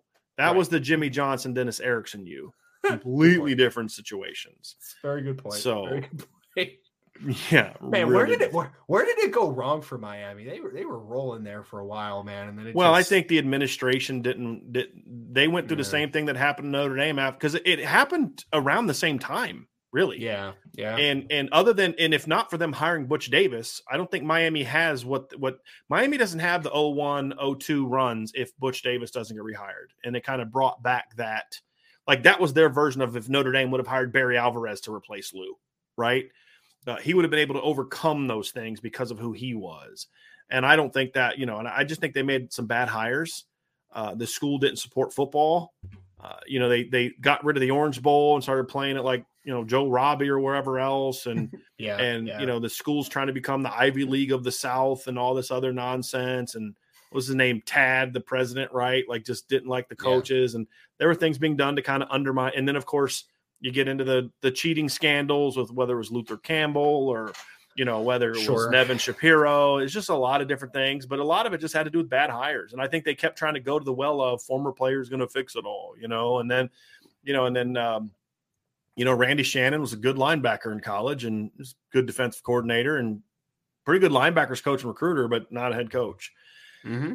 And so I think it's just it's never one thing, right? It's never it's always a combination of factors that can blow up a program like that. That's fair. And I think going away from being independent was something that I think hurt Miami a little bit because, playing in the Big East, I don't know if that necessarily inspired kids to want to go to the U anymore the same way because, who goes to Miami saying, because when kids went to Miami in the 80s, they went to Miami knowing they were going to get to play against the best teams in the country year after year after year. I mean, that 1988 Miami team, they were an independent. Mm-hmm. And, they had to play Notre Dame, who was a great team. But a lot of people forget they started the season that year against the preseason number one team in the country in Florida State. The next week they played at Michigan. The week after that they played against Wisconsin. Now, Wisconsin wasn't good back then, but my point is they played Wisconsin at home. Then they played Missouri. Then they played at Notre Dame. Later in the year, they played at LSU. And then they had a home game against number 8 Arkansas. And then they played BYU. Well, back in the 80s, BYU was really good. That year, they went at 9-4 that year, 9-4 the year before that. They were a couple years before, 85, they were an 11-win team. And in 1984, BYU won the national championship. And so, you know, beat Michigan in a bowl, in the Holiday Bowl, opened the season with a win at number 3 Pitt. So, you know, beating, I mean, they were going all over the country playing everybody, you know, mm-hmm. And I mean, that's kind of why you signed up to go to Miami. I mean, it's for similar reasons that you went to Notre Dame, that you want to, you're going to play for championships and you're going to play teams from all over the country. And mm-hmm. I think they kind of went away from that. Mm-hmm. And when they joined the conference, and combined with all the other things. And then part of it too was the emergence of Florida State. Like once Florida State kind of broke that barrier with Charlie Ward in 93, combined with Dennis Erickson was running a program that like was just like Jimmy Johnson's teams played with attitude. Mm-hmm. Dennis Erickson's team was a renegade program. There's a difference. Yeah. Like the Miami team in 88, they had some I mean, they had some attitudes. They had some swagger. They talked trash and all that, but they were still a disciplined, well-coached football team. Mm-hmm. Dennis Erickson was like, I'm talking about the, you know, the inmates or in the asylum or whatever expression you want to use. It's like he had no control of that team, none. And they became a, like when I think of the U in its greatness, it ain't that. Right. I didn't enjoy watching that version of Miami. I was like, this is just disrespecting the game. Now, the Jimmy Johnson team that talked a ton of trash, and even the 89-90 teams that talked a ton of trash under Erickson before the Jimmy Johnson influence had been worked out of the program. I mean, now that I have respect for the 88-89 Miami teams. I do. I have respect for those teams. And Dennis Erickson was, you know, part of that because he was the head coach of the 89 team, but that was still riding Jimmy's coattails, in my opinion. It just, and they would just lose games they had no business losing, like getting embarrassed by Alabama. Jimmy Johnson's team never would have got embarrassed by Alabama the way they got embarrassed by Alabama. If you remember that year, was it 92 that they played Alabama for the title and just got embarrassed by Alabama? I mean, that was the game where Lamar Thomas, who I couldn't stand, was thinking he was running for a touchdown, and George Teague just hawks him and rips the ball out of his hand. Like, it was that game. They had John Copeland and Eric Curry on the defensive line. You know, that team was that Bama team was physical, and Miami just thought they were just going to do what they always do, roll in there and whoop them, and it didn't happen. And they got embarrassed. And I think that was the death of Miami, in my opinion, because people didn't revere that Miami team the way that they did the previous Miami teams. Mm-hmm. Right? They didn't fear them the way they did in, you know, in the 80s under Jimmy. I just don't think that they did. Michael S. also said fear with adding O-line adding weight is they turn into a lumbering Wisconsin-type line, power but reduced speed and agility. Fast D-lines will beat them on edge plays. I mean, I think that's a legitimate fear that doesn't happen, right? I don't want to dismiss that fear. It's just I think that Matt Bayless and Harry Heastand have earned the trust mm-hmm. of, okay, they know that, right? Yeah. And I think it's also about they have guys that are that big. I think mm-hmm. part of the thing that hurt Josh Lugg last year is they slimmed him down and didn't let him play. Like, that was Coach Quinn's philosophy. It was going to be lateral quickness, outside zones, counters. We need to move. We need to do this. We're going to be pass pro. We're going to be sleek. That's what he wanted. Mm-hmm. Harry Heastand wants big boys. I had an article today on Irish Breakdown. The line this year is going to weigh 0.4 pounds bigger than what the 2017 line was. And, you know, because it's just, but it's not because there's one 340 pounder on the lineup. It's because it's 308 and above everywhere, but no one's bigger than 327. They're like, your biggest guy that I would worry about that with lost 8 pounds in Blake Fisher. You know, Zeke Correll getting up to 308. That's a little bit concerning, but he's a center. So, you know, and he needed to add some weight, and he'll lose 5 of that during fall camp. Jarrett Patterson being up to 310. Totally fine with that. Josh Lugg getting up to 316. That's where he should have been anyway. I think he should be closer to 320 than he should have been to 310 like he was last year. And you and I talked before the season, before the rosters came out, I should say, that we thought Josh Alt would be around 315 because he's just got a monster frame, and he's 317. So he's in the wheelhouse of what I think his frame can carry. So, Michael, I think that's a valid concern in theory. I'm just not worried about it with this line because none of those weights to me, I looked at and was like, whoa. That's a lot of weight for that guy to carry. I don't have those concerns, in my opinion. I think because the one other thing that you said, Brian, is that it's going to be a very long offensive line, too. Right. So I think these body types can hold that type 6'7", 6'8" guys, right? Exactly. Well, their starting lineup is going to be your three biggest guys, weight-wise. 327 is Blake Fisher, but he's 6'6". Joe Walt is 317, but he's over. He's almost about 6'7". Yep. Josh Lugg is 316. He's over 6'7". So it's not like he's 316 at 6'2", right? And some of the videos that I've been sent and the pictures I've been sent by Vince, these guys don't look puffed up, meaning like bigger than they should be. They look like they're linemen carrying natural good weight. There's not guts. There's not bellies. They're just bigger because that's the philosophy that Harry Easton wants. So you're going to change your strength conditioning program to be more about explosiveness and short area power and finishing than it's going to be about conditioning and endurance and those kind of things. All due respect to the Ohio State offensive line, but there are a couple players in that line that look like they should not be carrying as much weight as they hold, and Notre Dame does not look like that. And that's the thing you brought up. Like, if I see Emil Wagner next year at 310, I'm going to be worried. It's a problem. Yeah, it's a problem. Like, dude, that kid should not be carrying 310 at any point, much less this early. And that was the thing that you've brought up a lot with Nicholas Pettit-Ferrer is he should have been 295, 300 and playing at that weight instead. Like Robert Hainsey did. Or like Notre Dame never tried to pump up Robert Hainsey to be 315. Now, they could have got him over 300 pounds if they wanted to, but his body couldn't handle that. Jarrett Patterson at 310 does not look 310 because he's got a really thick, broad shoulders, like thick lower body. He's got the frame to carry it. Same with Josh Lugg, same with Joe Walt, same with Blake Fisher. So, Michael, in theory, you make a good point, but the Wisconsin guys were always pumped up to be that. They had a bunch of Mike McGlinchey types, in my opinion, where those guys were going to lose weight once they got done playing football because they had to put that extra weight on them because they weren't naturally that big. Like I think these guys are right. Because how quickly did Joe Thomas get down to like 250? Like within like a year of him being done playing football?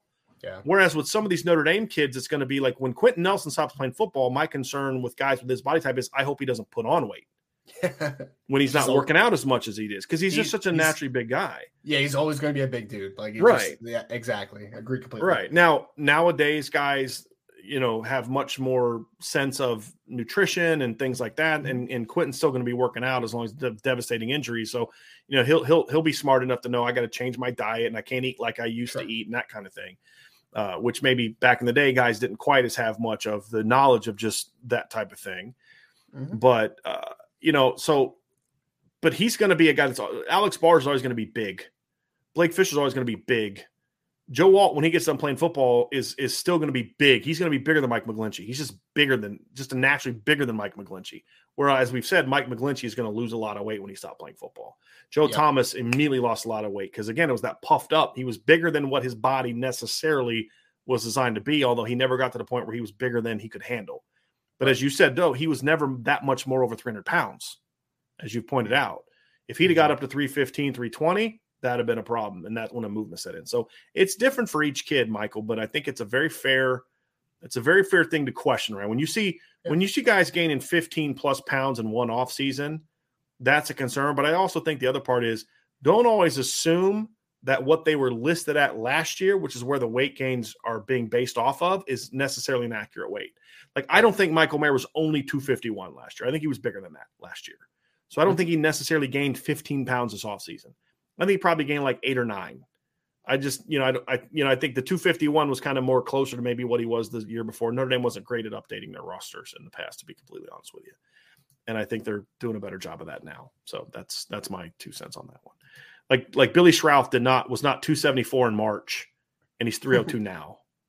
Right. He was 274 when he visited like a year before that in high school. You know what I mean? So is he 302? Wow, that's what he was. I missed that one. Yeah. Wow, nice. Yeah. Yep, that's good. Absolutely. That's good weight, man. That's a real good weight. Yeah, it is. And he got it this quickly, and he looks good. He's got a little bit of a gut that he's got to work off. So that was actually good to see that.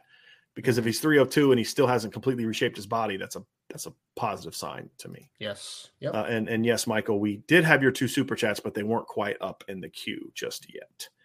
So, but thank you for those questions. Here's a good one. And I'm going to say this is this is more for his career as opposed to 2022. Mm-hmm. ICURN with Irish Luck with a super chat. Thank you. Do you think Tyler Buckner could be a Vince Young type from run and throwing? Vince was accurate, but with a weird throwing motion.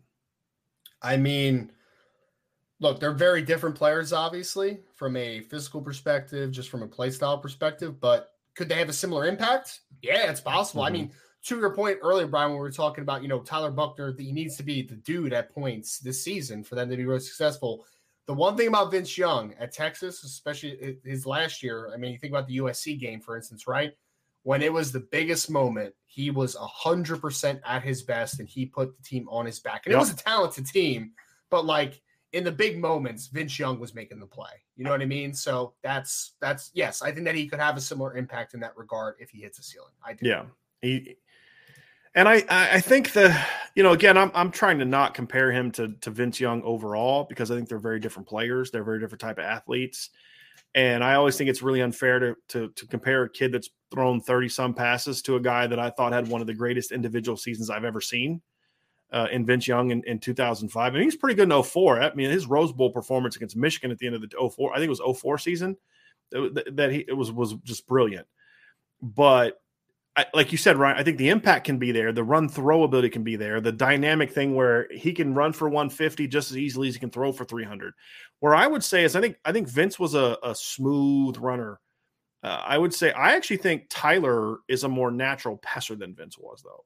Vince became a better passer. He had to learn that, though. I think Tyler already had that. I mean, again, we're talking about a kid that threw for almost 4,500 yards as just a junior in high school. So right. I think he has a little bit more of that, in my opinion. Don't disagree. A little bit different of a runner as well. Vince was kind of like a glider, while Tyler, I'd say, was a little more explosive and physical, you know? Right. Yep. Yeah. Cover a lot of ground. We didn't look like he was that fast, but, you know. Vince Young looked like a tight end, man. Like, he just glide on you, though. It's like, oh, that guy's deceptively fast, you know? Right. Let's get to some more questions here. Do you think the Ohio State coaching staff is nervous about the physicality and lines that Notre Dame will have? I would say no, they're not nervous. I think they nervous. When I think nervous, I think it's almost like a fear. Yeah. I don't think that's how their coaches operate. I think they're they know that that's the thing that could give them problems if they're not prepared for it and have answers for it. But I wouldn't call it a nervousness, Ryan. I think it's they know that that's the strength of this football team, and they have to have an answer for it. Doesn't mean that they'll be able to come up with one. You know, like USC and NC State and Michigan State and all those teams knew they needed to stop Notre Dame's run game in 2017. Didn't mean they could do it, but they knew they got to do it. Yeah, nervousness definitely has a weird connotation to it because, I mean, I think that the Ohio State has a good staff, I think. You know, I think they have good coaches there, and I don't think that nervous is the right connotation for it because it's, I mean, they're competitors, right? Like, they're not going to just be like, oh my God, I can't believe Notre Dame's going to come in and run the ball on us. Right. Like, I that's not what Jim Knowles is thinking in his mind, right? Like, they're competitors at their core. So I agree with you. I don't think nervousness is the right observation, but I would say, I mean, preparation wise, I think it would be nearsighted not to expect that Notre Dame is going to be a much more physical team. Sure. But you're not nervous about that. It's just part of your preparation. One of the questions or one of the comments that was made during the show was, well, how much of an impact can Harry Heastand really have in his first game? And I think huge. Quite a bit. I mean, you know, like, number one, I think the big thing that in regard to that comment is it depends on what the talent level that they're going to have is, number one. Mm-hmm. And the talent level is really good. Sure and is. Then the second one is does he have an offensive coordinator that believes in the things that he believes in? And the answer is, well, definitely, because Tommy Reese is the one that pursued Harry Heastand to come back. And so talent is there, mindset's there. Yeah, I think he can have an impact in game one. And Notre Dame was a pretty mediocre run team in 2011. You know, they averaged, 160 yards per game. And then that year, if you remember, they had a couple games where they, like, puffed up their stats. And it went for 287 against Purdue, who wasn't good. They went for 266 against Air Force, 212 against Maryland. But they had three other games where they were under 100 yards, including two games they were under 60. They had a 114-yard performance. They ran for 117 yards against South Florida. They were not a very good running team. Just like last year, they weren't a really good running team. They went out in 2012 and they rushed for, it ended up being 189 yards per game. A lot of that was because they only rushed for like 30 against Alabama. They were over 200 going into that game, and they ran for at least 214 yards six times that year in the regular season. Actually, I'm sorry, seven times that year, including 293 yards and five touchdowns in the first game of the year against Navy. It was a decent team that year. So, yeah, I think he can make an impact right away. I mean, I think that's the expectation, that he makes an impact because the talent is there. And the other thing, too, is that 2012 offensive line that had 293 against Navy and 376 against Miami and 150 on a really good Stanford defense, 270 against BYU, 215 on the road against Oklahoma, 231 against Pitt, 184 against Boston College, 221 against Wake Forest, and 222 against USC. That was with Mike Golick at guard, Braxton Cave coming, who's an okay player coming off of a major injury the year before, and Christian Lombard. And you were pretty good on the, you were really good on the left side with Chris Watt and Zach Martin. But look, Mike Golick Jr. played his butt off that year. I'm not trying to take a shot at Mike Golick Jr., but I think Mike Golick Jr. would tell you he's not in the same league as Blake Fisher and Joe Alt and Jarrett Patterson and guys like that. It's just a God-given talent. He was a tough kid, smart kid who knew how to play the game. Yeah. And he had some ability. All right, Christian Lombard is not Blake Fisher. Sure. Right? I mean, he's just not. So, and with all due respect to Zach Martin, who's a great player, he wasn't 6'7", 317 like Joe Alt is. So I think the talent across the board is way better. Mm-hmm. And, you know, I just – and the difference, too, is they were making a scheme change in 2012. They were a pin and pull team in 10 and 11, first 2 years under Brian Kelly. And then when they brought in Harry to replace Ed Warner – they switch from being a pin and pull team to a zone counter team. They're not making a schematic adjustment this year. They'll have some wrinkles, but like they'll probably run a little bit more duo this year, but they've been running duo. They're going to keep running the same concepts. They may add a buck sweep, but they've already had buck sweep in their system. So I think that's the other thing to factor in too, is he's not having to make the scheme change that he made in 2012. So yeah, I think he can definitely make a big difference in his first, not just first year, but first game. I do believe that. Here's a good question from DC Irish 1213. Do you guys think our size on the defensive line can cause any problems? I thought that this was the intent from a recruiting perspective to get more athleticism. So Ryan, I think I would like for you to answer that twofold. Okay. Number one is do you think Notre Dame's size can cause problems for them? And what are the scenarios in which their size, being what it is, can cause problems for other people? Sure. Yeah, I think if I tackled the second part first, I mean, the quick answer is that this defense, which was laid out by Marcus Freeman, is going to be accentuated by an Al Golden, is going to be an attack-style defense. And not attack-style in the sense that there's going to be a lot of blitzing, attack-style in the sense that the defensive line is going to do a lot of one-gap stuff, right? So they are going to be a penetration-style team.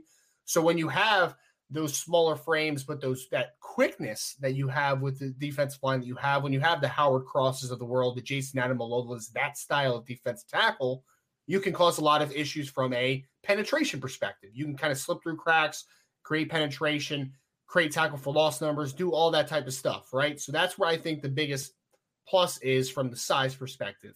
The negative is that if those guys get caught in, let's say, a down block, for instance, or a double team, you don't have as much to anchor as if you were a 300-plus pounder. Like, that's the negative, right? So the biggest negatives for me, again, is that in certain situations, you're going to get caught where your size is going to be a debilitating factor against certain things, double teams, down blocks, that type of thing. But with how Notre Dame wants to play defense up front, I think in a one-gap penetration-style team, that's where the size, but the added quickness and explosiveness is a big bonus in that regard. Yep. Agree. Good answer to that. Here's one at Irish Hightown. Ryan, does Tyler Buckner have the potential to be in the conversation for the Heisman? I think it's a little, we talked about this the other day. I think it's a little premature for 2022 to expect a redshirt freshman. And I know, again, or sophomore, I guess, whatever you want to call it. I understand that we are dealing in a world where Bryce Young last year was in his second year, won a Heisman. And we've seen it a lot. I mean, we have seen it. It's been increased. I mean, Jameis Winston going back, Johnny Manziel, like we've seen it more regularly. There's no doubt. I will say, though, I just don't think that this offense is going to function where you're going to see gaudy passing numbers to the degree of some of those other guys that have kind of gone through. So I think that it's going to be – I think that Tyler Buckner has a chance to have a great season, Irish Chi-Town. I just would not expect Heisman this first year, right? Like 2023, if everything is going the way and you're kind of projecting and going about it the way that you think you can from a just momentum perspective – then maybe 2023 is the Heisman campaign for Tyler Buckner. But I also don't think you need him to be a Heisman Trophy candidate for this team to be successful this year. Right. So we have this question here, and it's from Mr. Sanders. And the question is about size and the offensive line and size. And the question is how does Notre Dame's size compare to the 2012 team? So I will answer that question. Notre Dame's left tackle going into 2017 or 2022 is 6'7", 317 pounds. Notre Dame's left tackle in 2012 was 6'4", 304. Notre Dame's left guard going into the 2022 season is 6'4.5", 310 pounds. Notre Dame's guard going into the 2012 season was 6'3", 310, and Chris Watt is not 6'3". Notre Dame center going into that, he's not. I know he's not. Notre Dame center going into the 2022 season is about 6'2", 308. Their center in 2012 was 6'3", 304, similar. Notre Dame's right guard going into 2020 is over 6'7", and 316 pounds. Notre Dame's right guard in 2012 was 6, let's see, how tall was he? 6'3", 300 pounds. Notre Dame's starting right tackle going into 2022 is 6'6", 327. Notre Dame's right tackle going into the 2012 season was 6'5", 309. So significantly bigger team. Notre Dame's biggest offensive lineman in 2012 by weight was Chris Watt at 310. He would be tied for fourth on the current lineup. That's crazy. So, yeah, it's definitely a bigger line and a taller line, a thicker line, I would argue more athletic line too. So now, will it be as good as the 2012 line? Remains to be seen. Sure. But I expect it to, but the talent is certainly there. So it's a very, very talented group to deal with, no doubt about it. All right, we have one last super chat here. I think this is the last one. I'm going to go kind of look through some of the others just to make sure I didn't miss any. But Travis asks, do you guys think that Notre Dame being a double-digit dog to Ohio State is justified? And do you guys think Notre Dame will be the favorite when Clemson comes to town? So, Ryan, we did talk about the first part last week, but I do want you to address that. Do you think it's justified? Because I think the answer is yes and no. Yeah, I mean, I think, it's twofold for me. One, Notre Dame has not played great in bigger games recently, right? For the most part. So I understand why the line is what it is, but I also believe that you don't hold people to previous eras, right? Like if you're going to continue to do that to Brian Kelly based teams, I get it. Cause that's like kind of been his crutch, his kryptonite while he was at Notre Dame, right? This is a brand new coaching staff. I think the talent is not far off when you're just kind of looking like a full roster perspective. So I do think the 15.5 is not justified, if I'm being completely honest. I would rather have been somewhere between 7.5 to 9, right, as far as Ohio State being a favorite.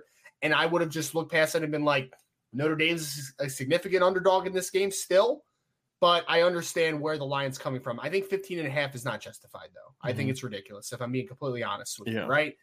The second question is just hard for me to answer, Travis, because I don't know what Clemson looks like going into that game. I don't know what Notre Dame looks like going into that game. Let me have you look at it like this. Okay. Sure. So we're making the comments we're making about Notre Dame because of how we view the two Notre Dame teams going into the season, because you're saying that it's not justified based on what you expect Notre Dame to be. If Notre Dame, if Isaiah Foskey would have gone pro and Jarrett Patterson would have gone pro and Brandon Joseph doesn't transfer in and Cam Hart would have gone pro, and Michael Mayer wasn't around, we'd be like, I just hope that – I actually hope they can keep it within 15.5. I mean, you know what I mean? Like, that's kind of part of it. So we're projecting into the game one. I know you don't know where they're going to be in November, but just projecting what you think that these teams will be this year How about you try and answer it that way? Because I understand where you're coming from. Like, dude, that's like 10 games in the year, right? Like, I don't – 9 games. I'll say this. So go that way. I'll say this, Brian, and I don't know if you agree or disagree with this. I think that there's a possibility that Notre Dame is favored in that game if Notre Dame is off to a solid start and Ohio State is a good team, but not maybe quite as good as they have been in recent years, maybe a closer version, maybe a slightly better team than they were last year, right? Like, I think it's possible. I'll say this, though. If Notre Dame does not beat Ohio State in the first game, then I think Clemson is going to be the favorite regardless. Because there's still going to be that stigma around the pro. Even if Notre Dame only has that one loss, they look fantastic leading up to the Clemson game, and let's say Clemson even has a loss or two. Even if Notre Dame has a better record, I still think Clemson will be favored, even though it's at Notre Dame, because I still think if they lose to Ohio State, there's going to be this perception Notre Dame can't beat the good teams, right? They can't beat the big programs. So I do think it's kind of dependent upon the Ohio State game, even more than the full resume, to whether Notre Dame is favored, because I think there is still going to be a stigma around them. So I have a couple different takes on this, Ryan. Number one is the 15.5 justified from the standpoint of what Notre Dame even was last year and what Ohio State was last year? If we're going to project to back to last year, then no, it's not justified, because Ohio State played like what, 4 good teams all year. They blew one out. They barely beat another, and that beat Utah by what, 3? And then they got their butts kicked, almost cursed. They got their butts kicked in the other two, right? I know they only lost by a touchdown to Oregon. They got their butts kicked from the start of that game to the end of that game. That was never a game you actually thought Ohio State might actually win this. Same with Michigan. So I don't think their most recent team is a whole lot different than what Notre Dame's most recent team is, right?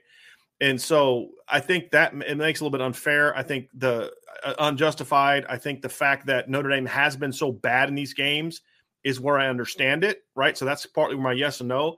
But at the end of the day is, what is the spread meant to do? It's meant to create as much action on both sides as you can create.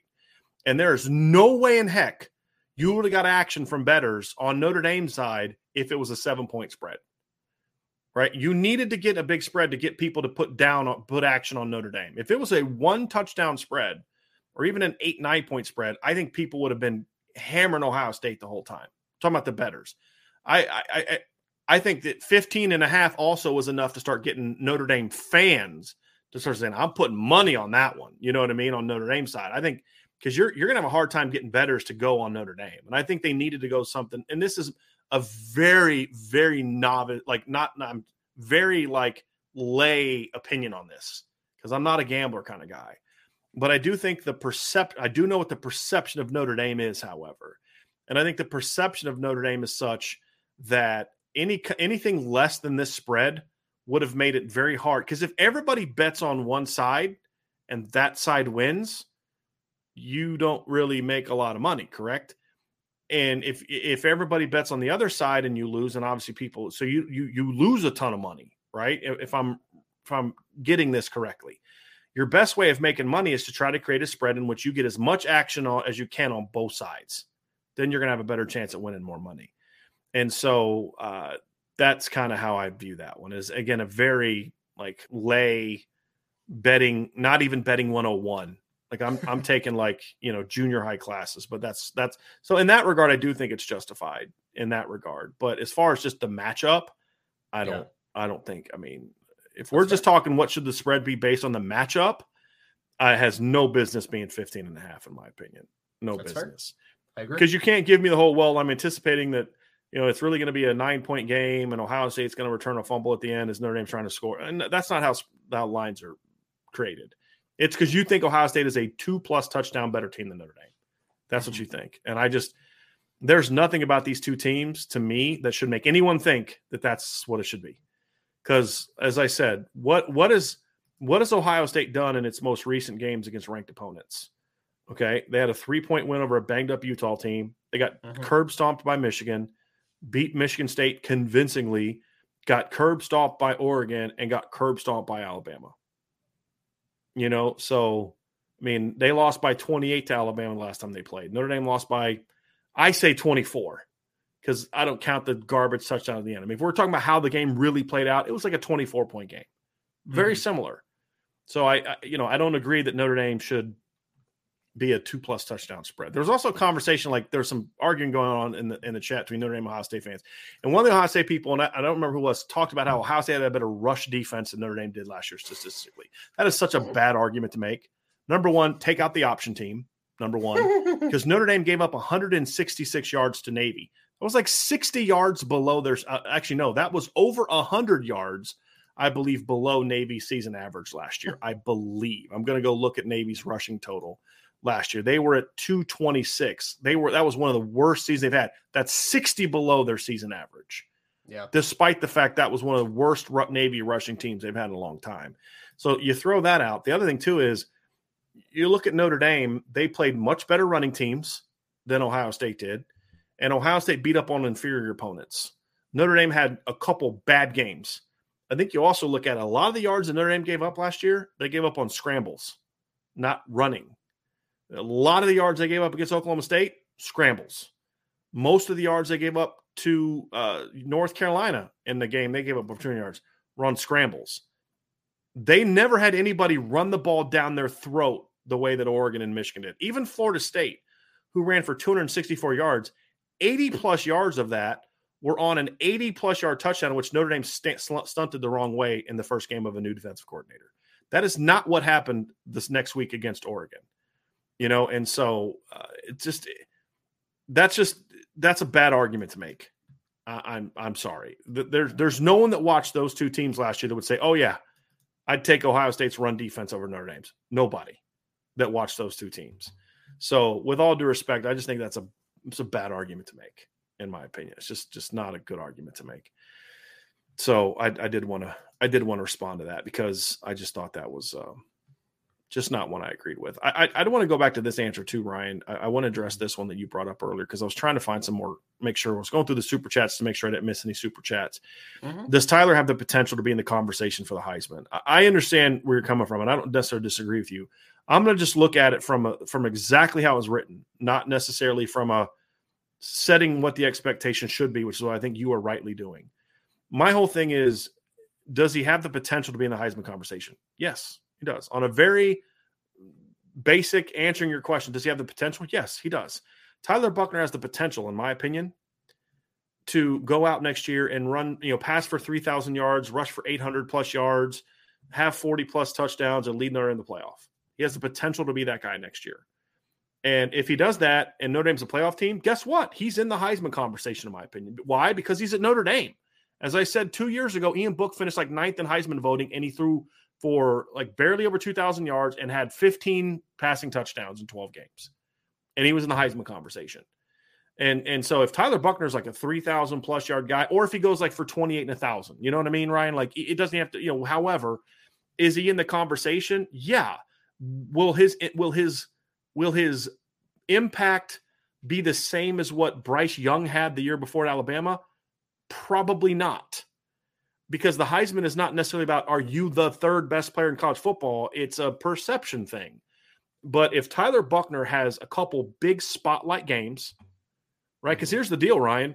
If he has a great game against Ohio State and then plays about three or four kind of mediocre-ish games in between, but he still puts up numbers, mm-hmm. and then he has a big spotlight game against Clemson, he's going to be in the Heisman conversation because they're not going to watch all those other games. The voters aren't going to watch all those other games. They're going to see he played great in these two games and he had good numbers, and Notre Dame is good. Right. So he'll be in there. Will it be justified? I think we could have a different conversation there. But mm-hmm. even there, I think his talent is such that he could be there.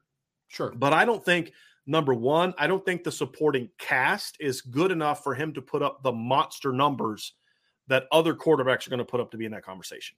But if Notre Dame beats Ohio State, that's the other thing. That's the final piece. It's got to include either a win over Ohio State or a loss in which he puts up stupid numbers. Yeah. But I would say if he puts up stupid numbers, I think they win. But if he puts up like 320 yards passing and 100 yards rushing and they lose a shootout that looks a lot like the Rose Bowl, then he could be in it as long as Notre Dame runs the table and he keeps playing really well. Mm-hmm. But that would be it. But again, I'm not predicting that. I think that's a lot to put on a first-year player in a system that's not geared towards – like he's going to have to make a lot more plays with his body than Bryce Young made with his body, mm-hmm. right? I mean, Bryce Young was a great quarterback because of what he did with his mind. you know, as much as he did what he did with his body. Tyler's going to have to do things with his mind as well, but they're going to count on him if this team's going to be a playoff team to do things that Bryce Young could never dream of doing, because they're going to be about making dynamic plays with his body. So I think if he's doing that, and that's the final element, Ryan, his numbers won't put him in the conversation.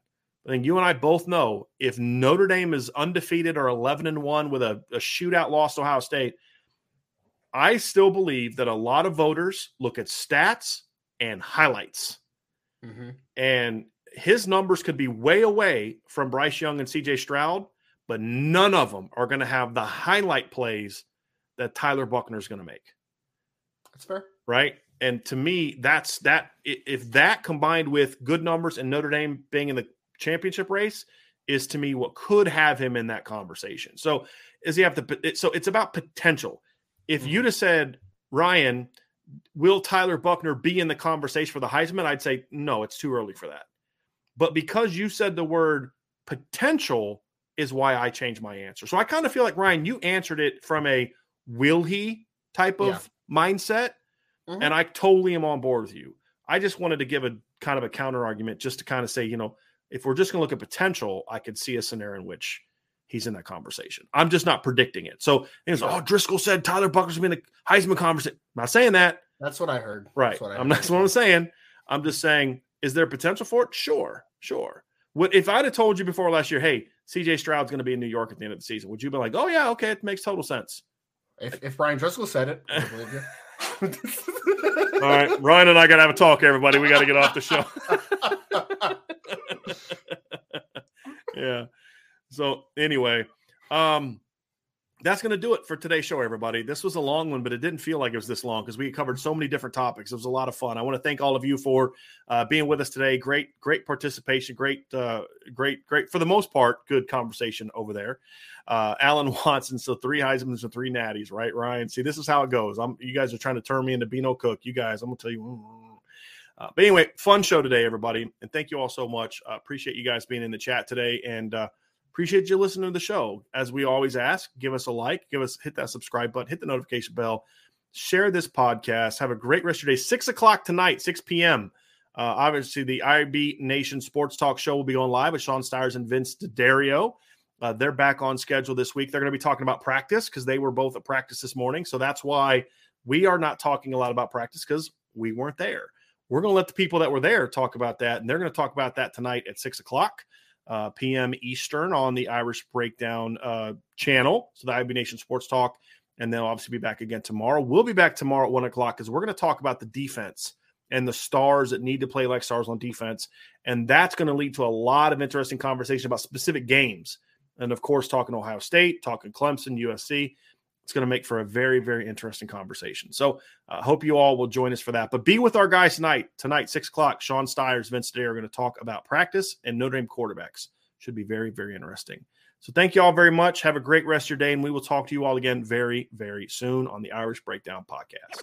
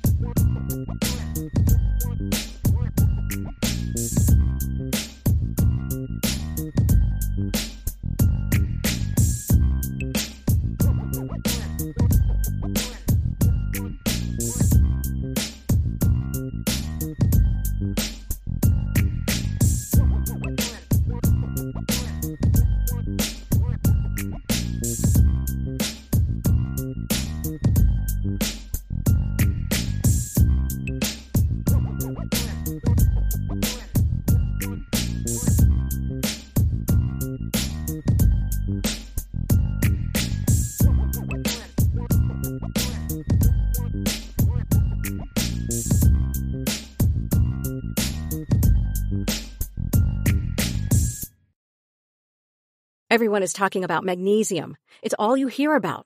But why? What do we know about magnesium? Well, magnesium is the #1 mineral that 75% of Americans are deficient in. If you are a woman over 35, magnesium will help you rediscover balance, energy, and vitality. Magnesium supports more than 300 enzymatic reactions in your body, including those involved in hormonal balance. From functional medicine doctors to mental well-being and female hormone experts, we all know that magnesium is the one mineral to improve all aspects of well-being and health. But which one? Magnesium Breakthrough from Bioptimizers, the trusted choice recommended by leading experts, with 7 best-absorbed forms of magnesium to ensure your body receives the support it needs for overall well-being. Go to bioptimizers.com/balance today and use code BALANCE10 for 10% off. Support your journey to wellness at bioptimizers.com/balance. Magnesium Breakthrough from Bioptimizers, your foundation to optimal health and vitality.